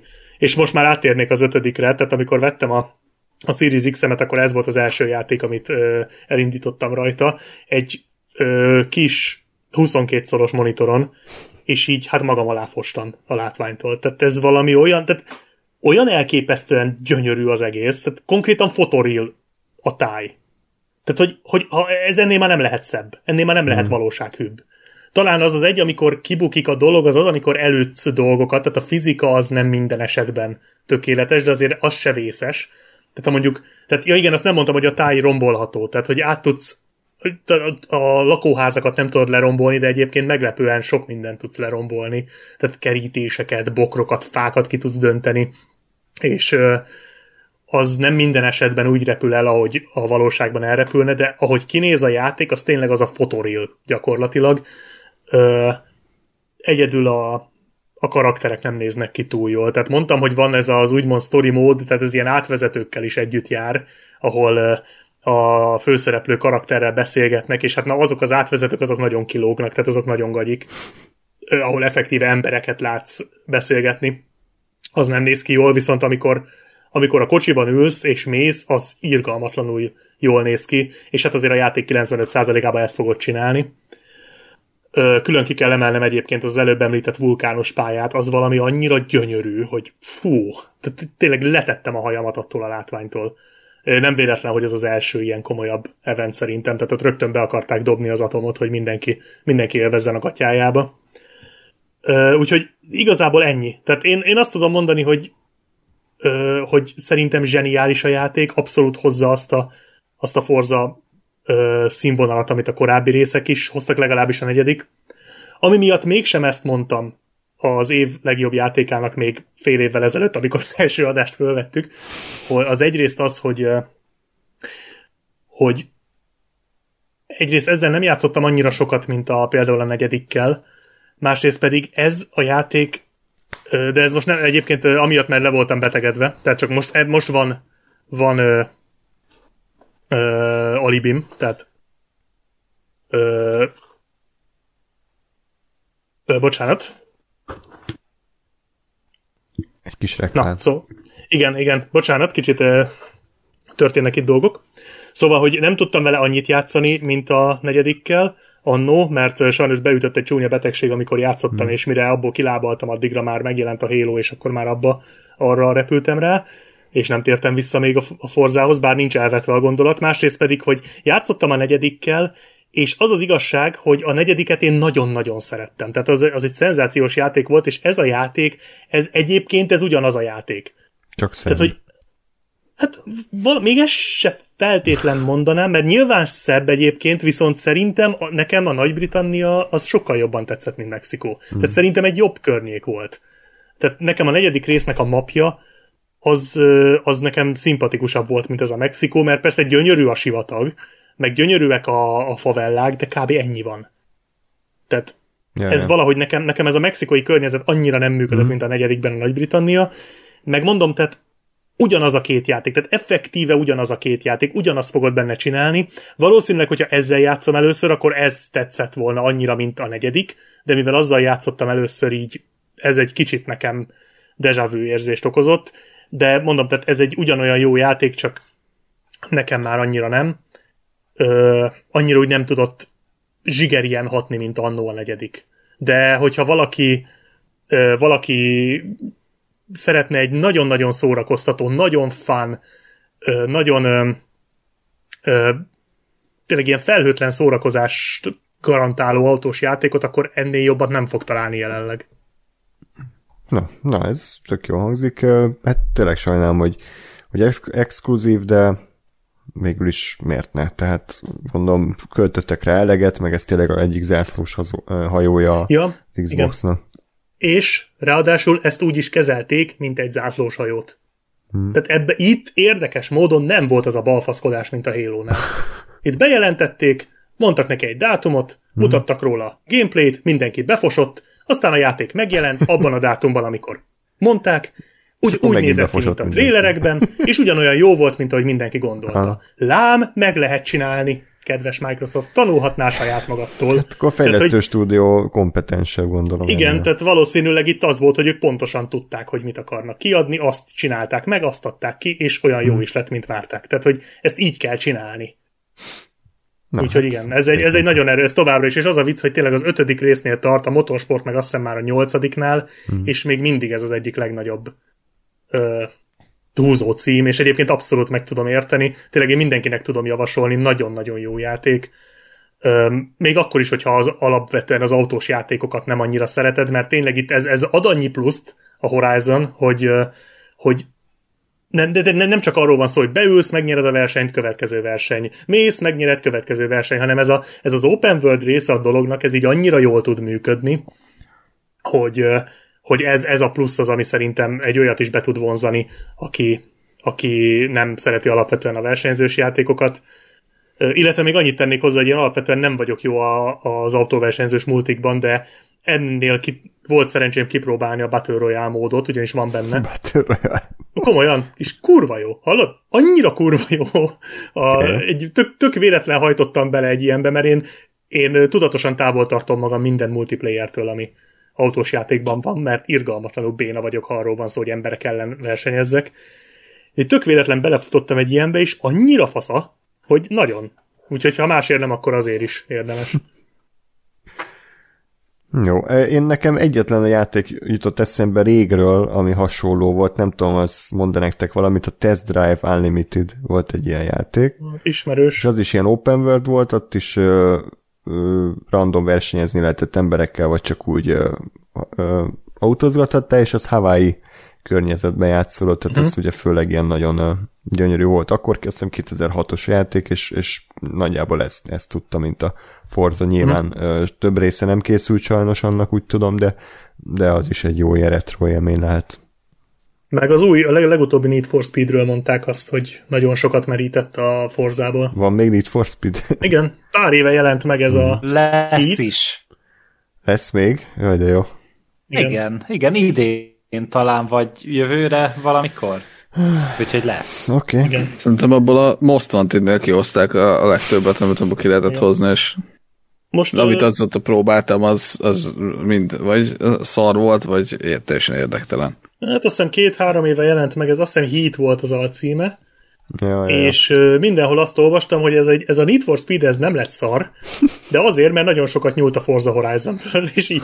Tehát most jótól loptak, és így nem lett szar a Need for Speed, tehát ez a köz úgyhogy ők jelenleg itt tartanak, de legalább, legalább jótól kezdtek most már el ötleteket lenyúlni. Hát szerintem az pont talán ingyenes volt egyszer PS plus vagy ki tudja melyik rész, és kipróbáltam, mm. és ez ilyen fél óráig oké, okay, és az életben nem vettem elő újra, tehát sajnos ez, ez egy olyan régi sorozat, amit vagy tényleg nulláról újra kéne újítani, vagy, vagy hagyni a francba, mert már ki, kifulladt. Hát már nagyon régóta. Hát 94-ben indult. Szerintem a PS4-es generáción nem is volt normális Need for Speed, tehát ja. amit, amire így azt mondták, hogy na ez egy sikeres hmm. játék volt, vagy így jó, vagy valami. Nem, nem nagyon. Hát volt, Egyéb... ja nem, az PS3. Igen. Jó. De szerintem előbb-utóbb elő fogják venni, és majd lesz uh, ez Most Wanted remake. Már volt? Egyébként. Mert már volt jó, de hogy úgy, de hogy ami tényleg, tehát hogy az, hogy, az, hogy most ugyanúgy most hívják, és egyébként meg itt szar, de hogy na, tehát hogy egy olyan, ami tényleg az, ami a Most Wanted volt. Hmm. Igen, és akkor értelmet nyer a cím, ez a Most Wanted nagyon meg akarják csinálni, mert ezt akarják a legjobban. Igen. Ja. Meg érdemes egyébként visszatérve a Forzára, érdemes Opel-lel játszani, mert akkor Corza Horizon lesz. És, Na most menjünk tovább. Jó volt.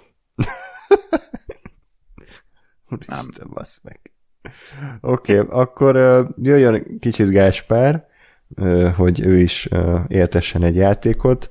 A Hades, már szerintem beszéltünk róla, de nem ilyen formában, csak hogy azt suttogják, hogy talán az év egyik legjobb játéka volt tavaly. Ez tényleg így van? Hát nem tudom, mindig ezek az évi, évi játék a dolgokkal úgy vagyok, hogy kinek mi. Főleg, hogy jó régi egyébként nem is tavalyi játék. Pláne. De annyira jó, hogy újra jelölték. Igen, minden évben a legjobb játék. Hát abban az évben legjobb, amikor játszik vele az ember. Aha. Ö, én ugye ezt a játékot Switchre kértem és kaptam, és nekem ez a, az a tökéletesen Switch játék, mert tényleg az, hogy, hogy bármikor előveszed valót, tehát teljesen mindegy, hogy mikor és hol előveszed, játszol vele, és kész, és mindig fán, és aztán elrakod, és három hónapig hozzá se nyúlsz, és aztán eszedbe jut, megint előveszed, megint játszol vele, és megint fán. Uh, ugye egy, egy um, roguelite játékról van szó, gyakorlatilag a, a story az annyi, és szerintem ez az első uh, iszonyatosan erős pontja a játéknak, hogy te vagy a, a Hades-nek a fia, aki ki akar szabadulni az alvilágból bizonyos sztori okok miatt, és, és ezzel gyakorlatilag a játéknak a, a struktúrája az így egy mondattal alá van támasztva, és meg van magyarázva, és van értelme annak, hogy miért, miért futsz neki ugyanannak újra és újra, mert ugye nyilván azzal, hogy a, a apád a hades nem nagyon akar kiengedni, ezért az összes lény, meg lélek, meg minden ott megpróbál téged megölni, és amikor kvázi sikerül nekik, akkor ugye visszakerülsz a, a, az alvilágba, a családi otthonodba, és akkor megint megpróbálhatsz ki szabadulni. És minden lénynek Al Pacino a szinkron hangja? Hiszen alvilág. Ja. Oké. Okay. Szóval. Tehát, ö... igen. Végén ki, kinyírtam ezt a témát. Ezt így meg, megöltem. Kivittem a sivatagba, és fejbe lőttem. is megöltem. Igen.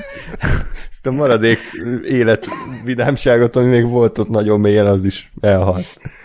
Köszönöm. Na, szóval, hogy, hogy abszolút, abszolút meg van magyarázva ez a roguelike játék, játékmenet, ami szerintem egy nagyon-nagyon jó dolog. És, és tényleg, tényleg kapsz, a, tehát hogy minden, minden ami erre műfajra jellemző, az egyébként itt is megvan, tehát ugyanúgy vannak különböző fegyverek, különböző power upok, valami permanens, valami csak az adott rándba van meg, és, és tényleg mész, játszol, eljutsz valameddig, visszakerülsz, elkötöd a pontjaidat, megint kimész, megint játszol egy darabig, megint eljutsz valameddig, megint visszakerülsz. A, az egésznek egyébként nagyon-nagyon szép a, a, a grafikája, meg ugye még inkább az art, art dizájnja szerintem, tehát a, a kicsit ilyen, ilyen kézzel rajzolt jellegű, kicsit ilyen képregényes, de, de, de mégis azért elég, elég egyedi és helyenként egy kicsit elborult. Mm. És valamiért, valamiért van egy tök jó hangulat a, a, a játéknak, illetve ami, ami még inkább hogy mondjam, fokozza az élményt, ez az, hogy, hogy, hogy amíg, amíg eljutsz oda, hogy, hogy jó tulajdonképpen már így a végtelenbe farmolsz, addig a játék nagyon-nagyon jól adagolja azt, hogy, hogy, hogy mindig, mindig van valami új képesség, ami megnyílt, vagy most egy új fegyver jött be, egy új valami, egy új valami, és mindig azzal, hogy abban a pillanatban, hogy meghaltál és visszakerülsz, és állokolsz valamit, egyből akarsz egy újabb ránt kezdeni, mert, mert hoppá, most megint valami érdekes és izgalmas nyílt meg, ami eddig nem volt, és ez szerintem egy ilyen játéknál iszonyatosan fontos, hogy, hogy behúzzon, és, és tényleg ne az legyen, hogy, hogy lerakod a játékot, mert megint végig kell szenvednem magam ezen a szaron, mondjuk az első, nem tudom mi, három-négy pályán, hanem, hanem hogy mindig legyen olyan, ami miatt érdekes és izgalmas, és itt azt gondolom, hogy van bőséggel. És, és később is, is valahogy az egésznek olyan, olyan jó hangulata, meg tempója ö, van, hogy, hogy tényleg, ha, ha nem is valami tök újjal játszom, de mindig, mindig valahogy van kedvem egy új, új ö, ö, runhoz, mert, mert valami, valami miatt megint érdekesebb és más lesz.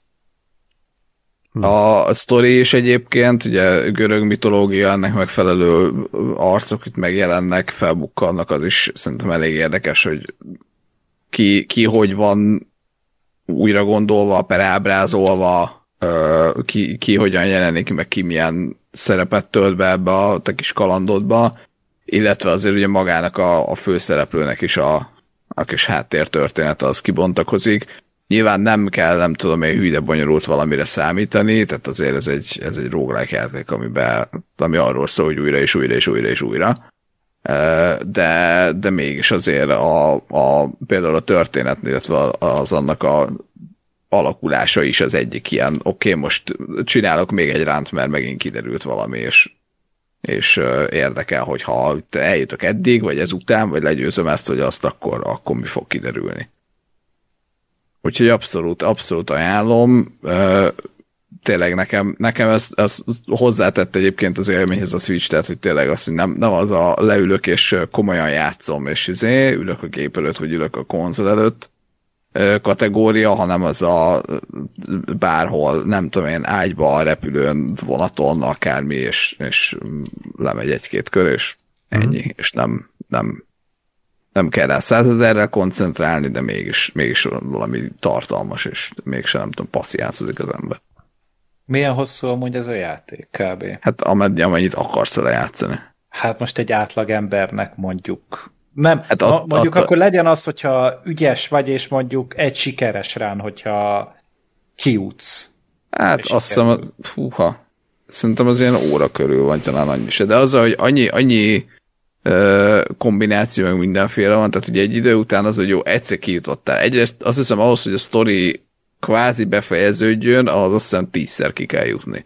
Aha. Ö, de, de nyilván azzal is, hogy, hogyha nem jutsz el teljesen a, a kijutásig, akkor is uh, szerzel mindenféle gyűjthető uh, anyagokat, azokkal is lehet állokolni, megvenni cuccokat, uh, meg egy idő után azt mondja a játék, hogy jó, oké, mondjuk ezzel a fegyverrel már kijutottál egyszer, akkor lehet egy ilyen, ugye lehet elkezdeni pakolni ilyen nehezítő faktorokat.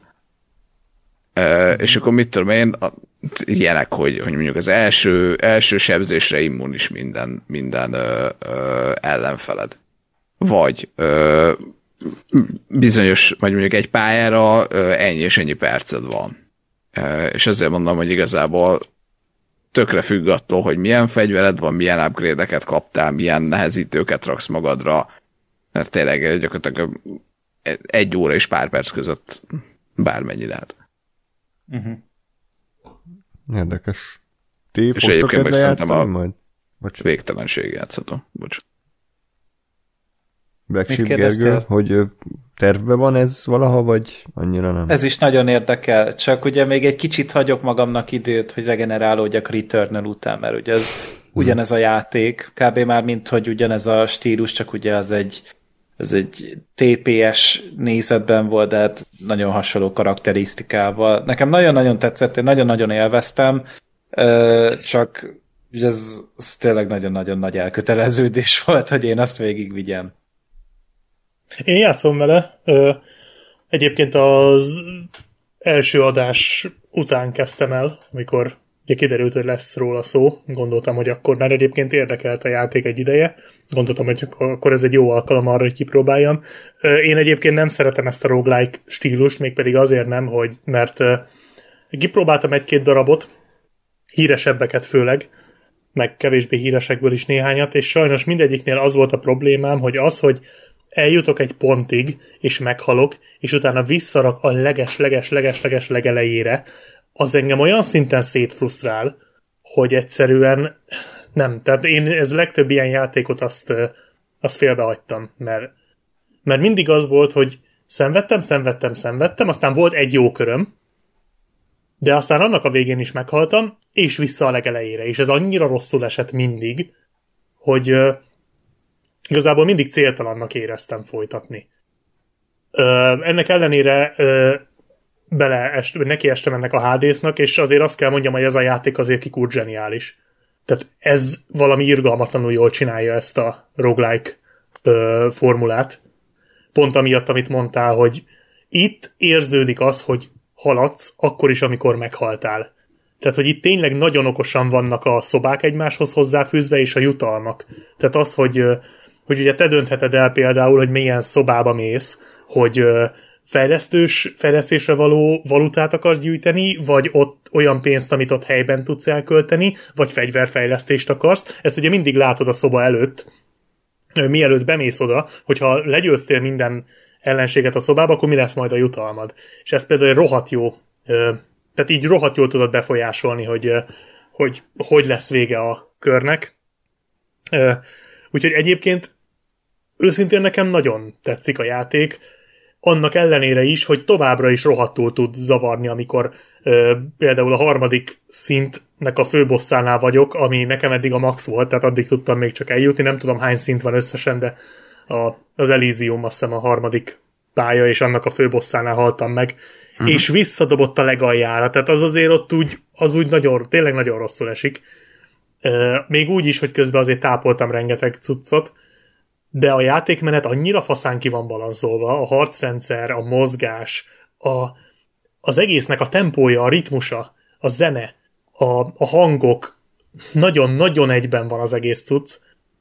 Úgyhogy uh, egyébként nekem egy nagyon kellemes meglepetés abból a szempontból, hogy én azért egy az arra számítottam, hogy ez se fog majd bejönni így uh, roguelike kategóriában, de ez szerintem messze a legjobb, amivel játszottam. Hogy mikor fogom végigvinni, az csak a jó Isten tudja. Egyáltalán végig fogom-e valaha, főleg ha tízszer kell kijutni. De, de tényleg annyira sok tartalom van benne, annyira sokféle képpen lehet haladni, annyira nagy a változatosság benne, hogy tehát tényleg lenyűgöző egyébként a játék. Úgyhogy én abszolút megértem, hogy miért van ez ennyire piedesztára emelve nagyon-nagyon jó. És egyébként nagyon jó podcast hallgatás közben, mert én nem Switch-en játszom, hanem a Series X-en, és benyomok valami podcastet, és közbetolom a HD-t. Úgyhogy hmm. ilyen jó kis kikapcsoló kikapcsolódás, amíg föl nem kúrasz, hogy visszamegyek az aljára. Na majd egyszer ezt is felírom a listára. És hát akkor... majd elmegyünk meg a világ másik felére, és majd ezúttal nem passziánszodol a, a repülő számítógépé, hanem hd ja, Twitch-en. Igen. Oké. Okay. Na, akkor Black Sheepnek maradt még három kisebb indi cucca. Rád bízom a sorrendet, hogy hogy szeretnél hát legyen ez. beszélni. Jó lesz ez. Jó. Little Nightmares 2, ez mond nektek valamit? Igen. Nem. Nekem sem. Ezt már megbeszéltük. Csak... hát ha azóta játszottunk vele. Igen. Én csak azóta tudtam, már mások is hallgatják. De semmi baj. Remélem. ja, tehát ez a Little Nightmares, ez egy 2017-es horror játék volt a, a Limbo és az Inside-nak a nyomvonalán. Ez biztos, hogy mindenkinek mond valamit, mert ezek azért elég ismert játékok. Egy ilyen nagyon nyomasztó, nagyon szürreális, kétdimenziós, illetve a Little Nightmares esetében két és fél dimenziós, mert a térben előre is, hátra is tudsz mozogni nem csak oldalra. Hát ilyen a Limbo és az Inside az ilyen depresszív, nyomasztó hangulatú kalandjátékok voltak, a Little Nightmares az már inkább horror játék volt, és én a második résznek a kapcsán, ami még tavaly évelején jelent meg, már több mint egy éve egyébként, az én akkor játszottam végig az elsőt is, tehát nekem ez egy ilyen double feature volt, hogy gyakorlatilag egymás után kitoltam mind a kettőt, és mert az elsővel se játszottam még korábban, és igazából nagyon röviden ez egy nagyon-nagyon szürreális világban játszódó hát mondanám, hogy nyomasztó, de azért szerintem főleg a második már erőteljesen horrorba is átnyúló kalandjáték. Egy, az első részben egy kis sárga kapusznis kislányt kell irányítani, a második részben pedig egy, egy kisfiút, akinek egy, egy zacskó van a fején, azért mert annyira csúnya. Nem, nem azért van a fején. És uh, igazából minden, mindkét játékban az történik, hogy te, te menekülsz valami nálad sokkal nagyobb és sokkal uh, veszélyesebb uh, valami elől. Amik általában az első részben ezek ilyen minden felzabáló emberek, a másodikban pedig ilyen tévé által irányított zombik akik, hogyha meglátnak, akkor megölnek. És igazából ez ilyen bujkálós, menekülős, ügyességi hmm. platformer játék, mind a kettő. Most inkább a másodikról beszélnék, mert mégiscsak az volt, ami tavaly megjelent, ami nekem egy hatalmas meglepetés volt, nagyon-nagyon élveztem. Én alapvetően nem nagyon bírom a horror játékokat, tehát lehet, hogy én egy könnyű célpont vagyok az ilyeneknek, de én húzatosra fostam magam a Little Nightmares 2 Én megkockáztatom, hogy szerintem ez ijesztőbb volt, mint az első. Pedig az első se volt ám egy piskóta darab, de az első az inkább a, inkább nyomasztott. Uh-huh. A második az olyan szinten para tud lenni, hogy az elképesztő. Pontosan amiatt, mert nagyon elveszett vagy, tehát egy nagyon gyenge kisgyereket irányítasz, és ráadásul a másodikban ö, relatíve hamar találkozol az első rész főszereplőjével is, és őt kell segíteni ö, átjutni. Kicsit olyan, mint volt az a, az a ICO című játék még Igen. PS2-re, és ott is ugye egy kislányt kellett végigvezetni, na itt is ez van, fognod kell a kezét, és úgymond segítened kell neki átjutni ö, dolgokon, ilyen akadályokon, és így van egy csomó olyan rész, amit ketten tudtok csak megcsinálni. Ö, szerintem félelmetes a játék, nagyon-nagyon para, nagyon jó a hangulata, nagyon szép, ö, és nagyon-nagyon groteszk az egész. Tehát ha néztek róla képeket vagy videókat, azok a lények, amik vannak benne, azok a tájak, az a város. Az első rész az egy hajón játszódott, ez pedig már egy városban. És ahogy azt kinéz, ahogy az épületek meg vannak hajolva, ahogy az emberek bámulják a tévéképernyőt, és ilyen zombiként, van, vannak ilyen részek, hogy be kell kapcsolnod egy másik tévét, hogy a tömeget arrébb vidd, és akkor át tudsz jutni, meg ilyenek. Öm, vagy va, va, nagyon sok akasztott embert látsz, nagyon sok a halott gyereket, tehát nem egy, nem egy matiné a játék, hmm. és olyan horror szörny dizájnok vannak benne, meg olyan jumpscare hogy én, én nagyon, én folyamatosan a, az, az, az idegbaj szélén voltam, miközben játszottam, de pozitív értelemben. Tehát nem úgy, mint a Ninja Gaidennél, hanem itt, itt tényleg folyamatosan idegbe voltam, mert uh, itt is az van, mint a, a Resident evil hogy folyamatosan kerget téged egy szörny. Tehát, hogy mindig van, főleg a másodikban egyébként mindig van egy szörny, aki egy pályán keresztül kerget. Ez lehet például egy szakács, lehet egy tanárnő, akitől, akitől rémálmaim voltak. Van benne egy ilyen hosszú nyakú tanárnő, az annyira félelmetes, hogy ez nem igaz. Meg a végén van egy ilyen nagyon magas, ilyen, ilyen nagyon magas kalapos űrge, aki olyan, mint hogyha ilyen tévés tévés zajból lenne a csávó, hmm. aki néha így eltűnik, meg így remeg, meg minden. És nagyon-nagyon félelmetes az egész. Én mondom, én nagyon fostam tőle, azért hallottam olyanokat, akik edzettebbek horror terén, hogy azért nekik annyira nem feküdte meg a gyomrát. Hogyha valaki így jobban rá van feküdve a horror játékokra, az szerintem nem fog annyira betolni tőle, mint én, de nekem nagyon-nagyon zsigerekig hatott az egész. És a másodiknak a vége, a végén van egy olyan fordulat, amit így annyira nem láttam jönni, de annyira jól esett. Így, így abszolút megkoronázta az egész játékot a finálé, az nagyon erős. Mondjuk az elsőben is erős egyébként a finálé, de, de a második az, az nekem még rátett egy lapáttal. Az egyetlen, ami nem tetszett benne, hogy az első rész ellentétben itt már vannak olyan részek, ahol harcolnod kell különböző ö, hozzád hasonló korú és méretű gyerekekkel, és ez úgy néz ki, hogy van egy ilyen, van nálad valami kalapás vagy valami, és akkor ez, ezzel tudsz ütni, és ilyen irgalmatlan szar az időzítés az ütésnek, tehát, hogy így kilométerre előre kell időzítened, hogy mikor fogsz lecsapni, és akkor van, hogy ilyen 5-10 gyerek támad rád, tehát, hogy azért ezek a részek elég idegesítőek tudnak lenni, de ezek is egyébként nagyon feszültek, amikor például a gyerekek között kell át ö, lavíroznod, miközben azok például van egy ilyen, hogy szétszednek egy termet, meg egymást ütik, verik, meg ilyenek. Tehát ilyen nagyon, nagyon elborult világot ábrázol, amiből próbálsz kijutni, és tényleg nagyon nyomasztó az egész. Van benne társadalomkritika is, nem kell semmi hű, de komolyra gondolni, de azért le fog esni egy-két dolog belőle. Úgyhogy egy abszolút kis gyöngyszem, mind a két részt nagyon tudom ajánlani.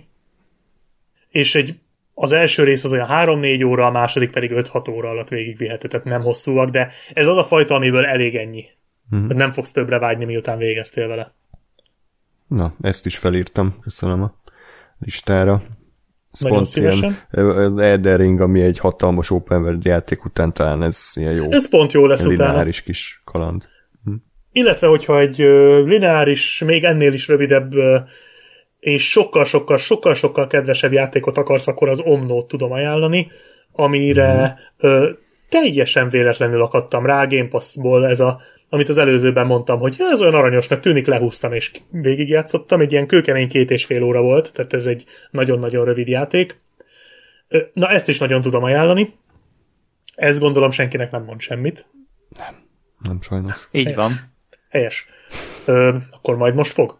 Ez az Omno, ez olyasmi, kicsit, mint hogyha, mint hogyha a Journey-t játszanád, meg ö, Hát most megint az Eldát fogom mondani, de kicsit, vagy, vagy mondjuk mint a Kena. A Kenának meg a Journey-nek egy ilyen keveréke gyakorlatilag. Ez egy nagyon rövid, nagyon kedves, nagyon érdekes látványvilágú platformer játék, ahol egy kis figurát kell irányítanod, akinek van egy botja, és úgy néz ki a dolog, hogy megérkezel ebben a, ebbe a világba, és egy hegy felé kell menned. Nem véletlen mondtam a journey mm.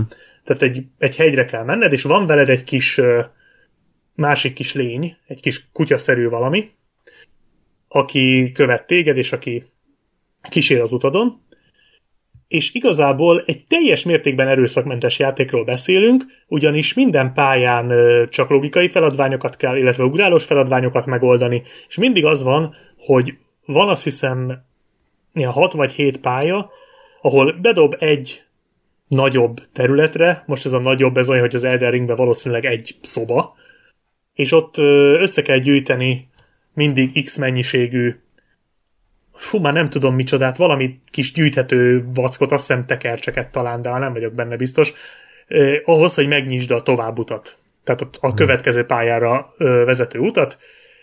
Többet is össze lehet gyűjteni, akkor úgymond ezzel tudod kiplatinázni a játékot, hogyha minden pályán mindent összeszedsz. Van egy-kettő, amit az elején még nem fogsz tudni összeszedni, hanem ahhoz kell majd egy második végigjátszás, mert folyamatosan fogsz új képességeket szerezni. És a játékban mindenféle kis lények, lényel találkozol, akiket, hogyha hogyha odamész hozzájuk, akkor úgymond bekerülnek a kis lexikonodba, kis élőlény lexikonodba, amiben szintén tudod gyűjteni a, a lényeket. És, és igazából egy nagyon-nagyon aranyos kis játékról van szó, ennyi van benne, amit most elmondtam.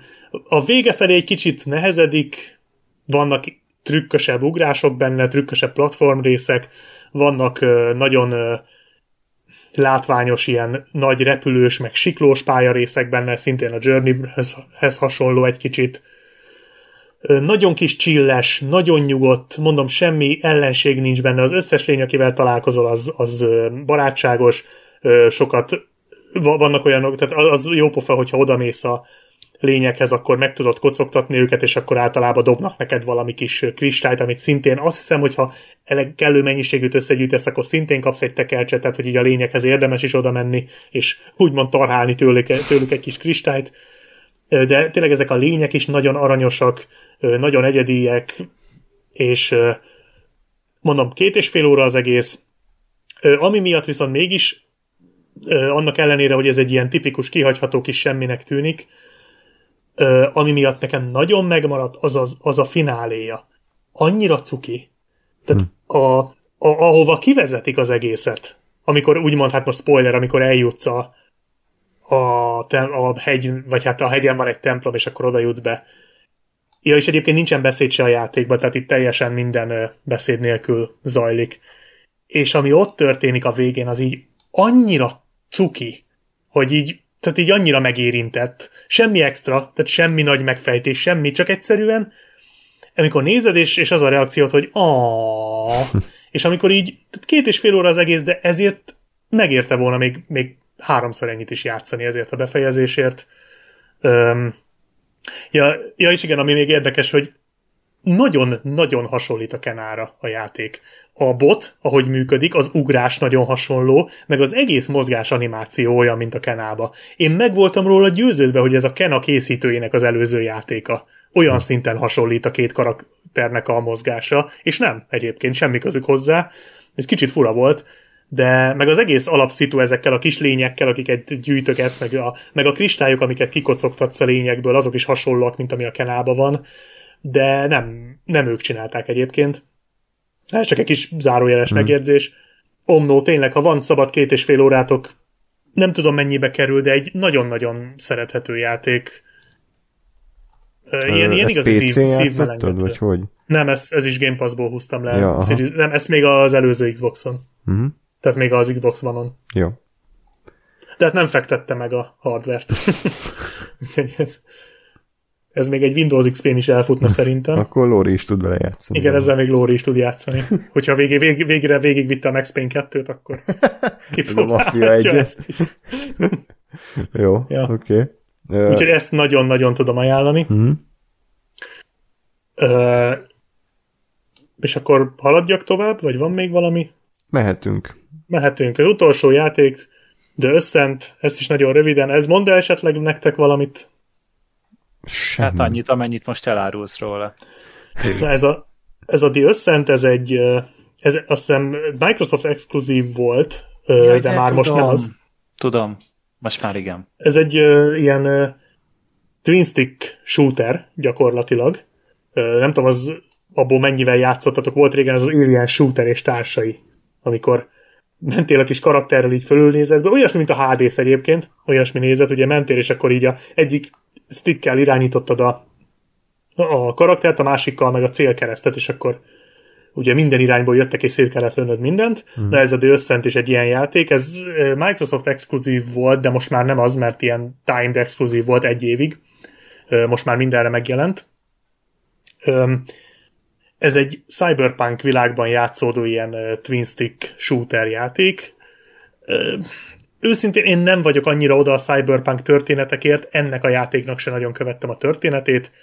Van egy, ez a The Ascent nevű cég, ami egyik pillanatról a másikra bedől, összeomlik, ez valami nagy cég, ugye a cyberpunk világokban mindig van egy nagy cég, ami ugye mindent ural, és akkor ez bedől, és elvileg arról szól a játék, hogy hogy a cégnek a maradványait próbálják, vagy a maradványain élősködnek mindenféle bandák, és akkor ezek között kell neked, mint valami bérgyilkosnak ott lavíroznod, és küldetéseket vállalsz, és akkor a végén kiderül, hogy mi történt ennél a cégnél. E- Szerintem egyáltalán nem érdekes a története a játéknak. Ami inkább érdekes ebben a játékban az egyrészt a vizualitás, ami nézzetek meg pár videót, valami döbbenetes. Tehát a, ez a játékstílus, ez nem szokott ilyen jól kinézni, mint ez a játék. Szenzációs. Tehát valami irgalmatlanul jól néz ki, úgy, hogy mondom, fölülről látod, de az összes kis apróság ki van dolgozva, olyan mértékig, hogy őszintén szerintem ez már túlzás. Tehát, hogy egyszerűen ennél a játéktípusnál ez, ez, ez teljesen fölösleges, de annyira jól néz ki, hogy, hogy félelmetes. És ugyanígy a, a harc is nagyon jól néz ki, az effektek szenzációsan néznek ki, a karakterek minden, tehát így grafikailag szédületesen erős a játék, nagyon-nagyon hangulatos a cyberpunk világ, amit bemutat, illetve a másik nagy pozitívuma az a zene, amikor egyrészt alapból is iszonyat jó soundtrackje van a játéknak, de amikor játék közben bedörrennek a, a harcok alatt azok, a, azok az izmosabb ilyen, ilyen szinti, ö, szinti pop dalok, az valami olyan brutálisan meg tudja tolni az embernek az adrenalinját, hogy félelmetesen jó. Úgyhogy így audiovizuálisan szenzációsan jó játék a Ascent. Viszont minden más szempontból inkább csak közepes. Tehát maga a játék az egyébként egy ilyen RPG, sok fegyvert tudsz gyűjteni, fejleszted a karaktereket, szintezve vannak a küldetések, open world a játék valamennyire, mindig van egy nagy terület, ahol járkálhatsz, és akkor a terület, tehát úgy open world, amennyire open world volt mondjuk a God of War, hogy egy bazi nagy mm. terület, ahol, amiből átjuthatsz egy másik bazi nagy területre, de azt nem egybe kezeli. Ez az úgynevezett ilyen semi-open world, vagy nem tudom, hogy szokták ezt mondani. De nagyon nagy területeket kezel a játék, rengeteg küldetést tudsz fölvenni, ahogy lövöd szét az ellenségeket, folyamatosan lootolod őket, rengeteg fegyvert tudsz gyűjteni, meg páncélt, meg módosítót. Tehát, tehát konkrétan egy, egy RPG-ről van szó, viszont szerintem tehát egyrészt az, maguk a fegyverek is annyira azért nem különböznek, tehát hogy sokszor volt tehát nagyon sok időt kell elpiszmogni azzal, hogy milyen fegyverrel akarsz menni, rengeteg féle van, és ez egy kicsit szerintem meg tudja ölni a lendületet, amikor meg kell állnod minden lövöldözés után, hogy most éppen milyen fegyvert gyűjtöttél össze. Ez, ez nekem, én ezt annyira nem szoktam szeretni egyébként, és itt ez sajnos megvan, hogy, hogy mindig érdemes megnézni, hogy mi van nálad, mert egyébként ez a játék se könnyű, tehát itt is, ez is, és ez is elég aljas, tehát tud olyat csinálni, hogy ötös szintű a küldetés, te hetes szintű vagy, oda mész, hogy jó, hát ló, lószar semmi, és akkor az ötös szintű küldetésnek a végén van egy kilences szintű boss. És akkor hetes szinten győz le. És akkor így anyád. Tehát Az voltak igen. ilyenek, és akkor ilyenkor jön az, hogy oké, okay, ott a 9 szintű boss, na de milyen fegyvereim vannak, és akkor el kell kezdeni agyalni, hogy mit raksz be, mit raksz ki, milyen módosítóid vannak. Öm, úgyhogy vannak ilyen aljadékhúzásai a játéknak. Öm, és eléggé bágos azt is hozzá kell tennem, bár ezt is még az alap Xbox One-on játszottam, ahol egyébként irgalmatlan sokat töltött is.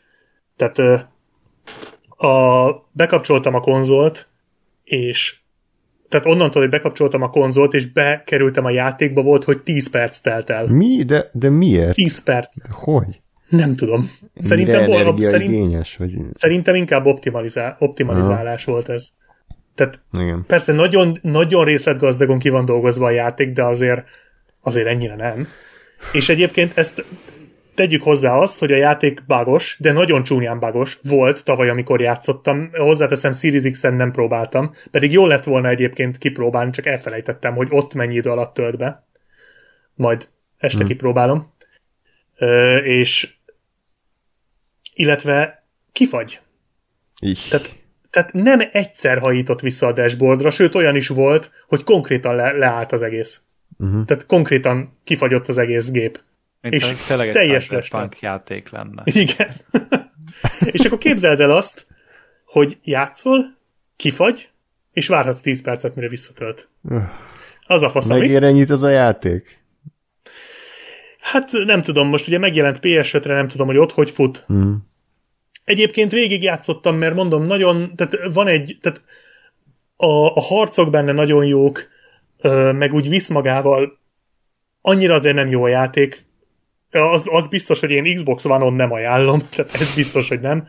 Series x lehet, hogy jobban fut, vagy PS5-ön. Én szerintem PS4-en se vagyok benne biztos, hogy jobban van optimalizálva, de azt nem tudom. Ö, szerintem ez inkább PS5 és Series X, amin, hmm. amin ez jobban futhat.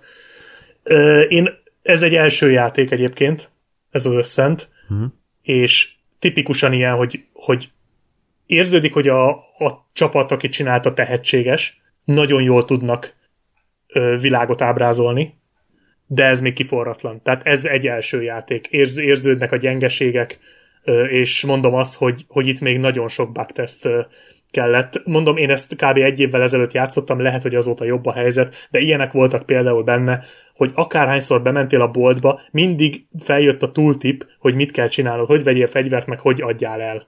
Amikor már 15 órát beleraktam a játékba, akkor is kidobta az összes boltnál. Meg hmm. ilyenek. Tehát, hogy azért ezek elég csúnya hibák. Talán Szóval tanulnak tökéletes. belőle. Micsoda? Talán tanulnak belőle majd. Igen, tehát Belőle. szerintem a következő játékuk lesz majd az igazi. Ez egy nagyon erős kezdés, vagy hogy mondjam, egy nagyon ígéretes kezdés, ami még messze van a tökéletestől. Egy próbát szerintem megér, aki a Cyberpunk világot szereti, annak biztosan, mert tényleg a világábrázolás az nagyon erős, meg az audiovizuál az, az büntet. Maga a játék az azért még bőven szorult volna polírozásra, illetve akkor hagyd tegyem hozzá, hogy mi volt az, az, az a visszatérő negatív kritika, amit olvastam erről a játékról, több helyen is egyébként, és nem hittem a szememnek, hogy a játék nagyon nyomasztó világban játszódik, és ezért nem jó vele játszani. De bazd meg, a Cyberpunk az nem egy, az nem egy utópia. Tehát, hogy Ez hogy lehúznál egy horrort, mert félelmetes. igen. És ezt több helyen olvastam, hogy túl nyomasztó a világ. Hát azért, mert ez egy cyberpunk jövő, bazd meg. Az nyomasztó. Az nem olyan, az nem menő a cyberpunk, az egy szar világ. Tehát, hogy- úgyhogy ezt csak zárójelbe Fura. tenném hozzá, hogy ilyeneket olvastam a játékról, hogy azért szar, mert nyomasztó. Hát, igen. Nem kell ezeket Olyan, mint hogyha valami Igen. tehát egy olyan generációnak a véleményét tükrözni, akinek a teljes szórakoztatóipari ö, nézőpontja az csak a Marvel filmekre korlátozott. Nincs benne elég poén.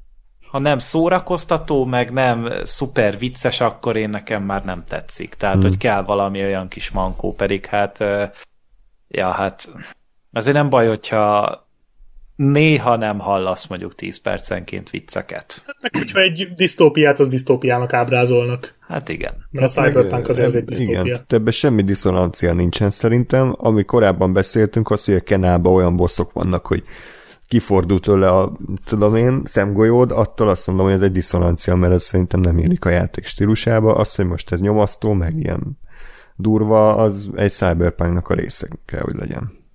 Tehát az éppen akkor meg egy nagy erény, hogy ezt így meg tudja Szerintem is. teremteni egy Tehát, játék. Tehát ha az, van- azt, a, azt a teljesítményt azt, azt ünnepelni kell. Szerintem, tehát ha van erőssége ennek a játéknak, az éppen a Cyberpunk világ, amit, amit bemutat. Tehát az borzasztóan jól van ábrázolva. És egyébként minden részletet a, a város alatti csatornák, maga a város a piacokkal, meg a lebújokkal, meg ugye a végén eljutunk a felvilágba, és ugye mindig van egy, egy, egy felhőkarcoló, ahol a gazdagok élnek, ugye oda is eljutunk, és az is szenzációsan néz ki egyébként, úgyhogy szerintem pont ez az erőssége.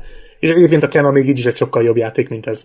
Azért még hozzátenném, de mondom, majd kíváncsi leszek, hogy mi lesz a következő játékuk, mert van szerintem a csapatban potenciál, de azt nem a DSN fogja megmutatni. Hát a Kena nem olyan nyomasztó, úgyhogy biztos. Nem, az egy sokkal játék. kedvesebb játék, mint ez. azért, ha az nyomasztó lenne, azért ott már tényleg valami pszichológushoz keresse fel az illetőt. Tudod, mi a nyomasztó? Amikor jön a boss, és azon üvöltesz, hogy nem igaz, hogy ezt az aranyos kis szart nem bírom végigvinni. ja, itt hogy még megalázom. Rotokat gyűjtök, és az, hogy nem bírom legyőzni a boss, ez egy gyerekjáték. hát amúgy nekem az Eldában volt ez egyébként, hogy ott is az énél vannak kurva nehéz szopató részek, és ott is, azért ez egy rajzfilmes, grafikás, ilyen kis csili, csili játék, és én meg ott ja. üvöltözök a tévével, de hát ezt hozza ki belőlünk, akkor ez van. Na jó.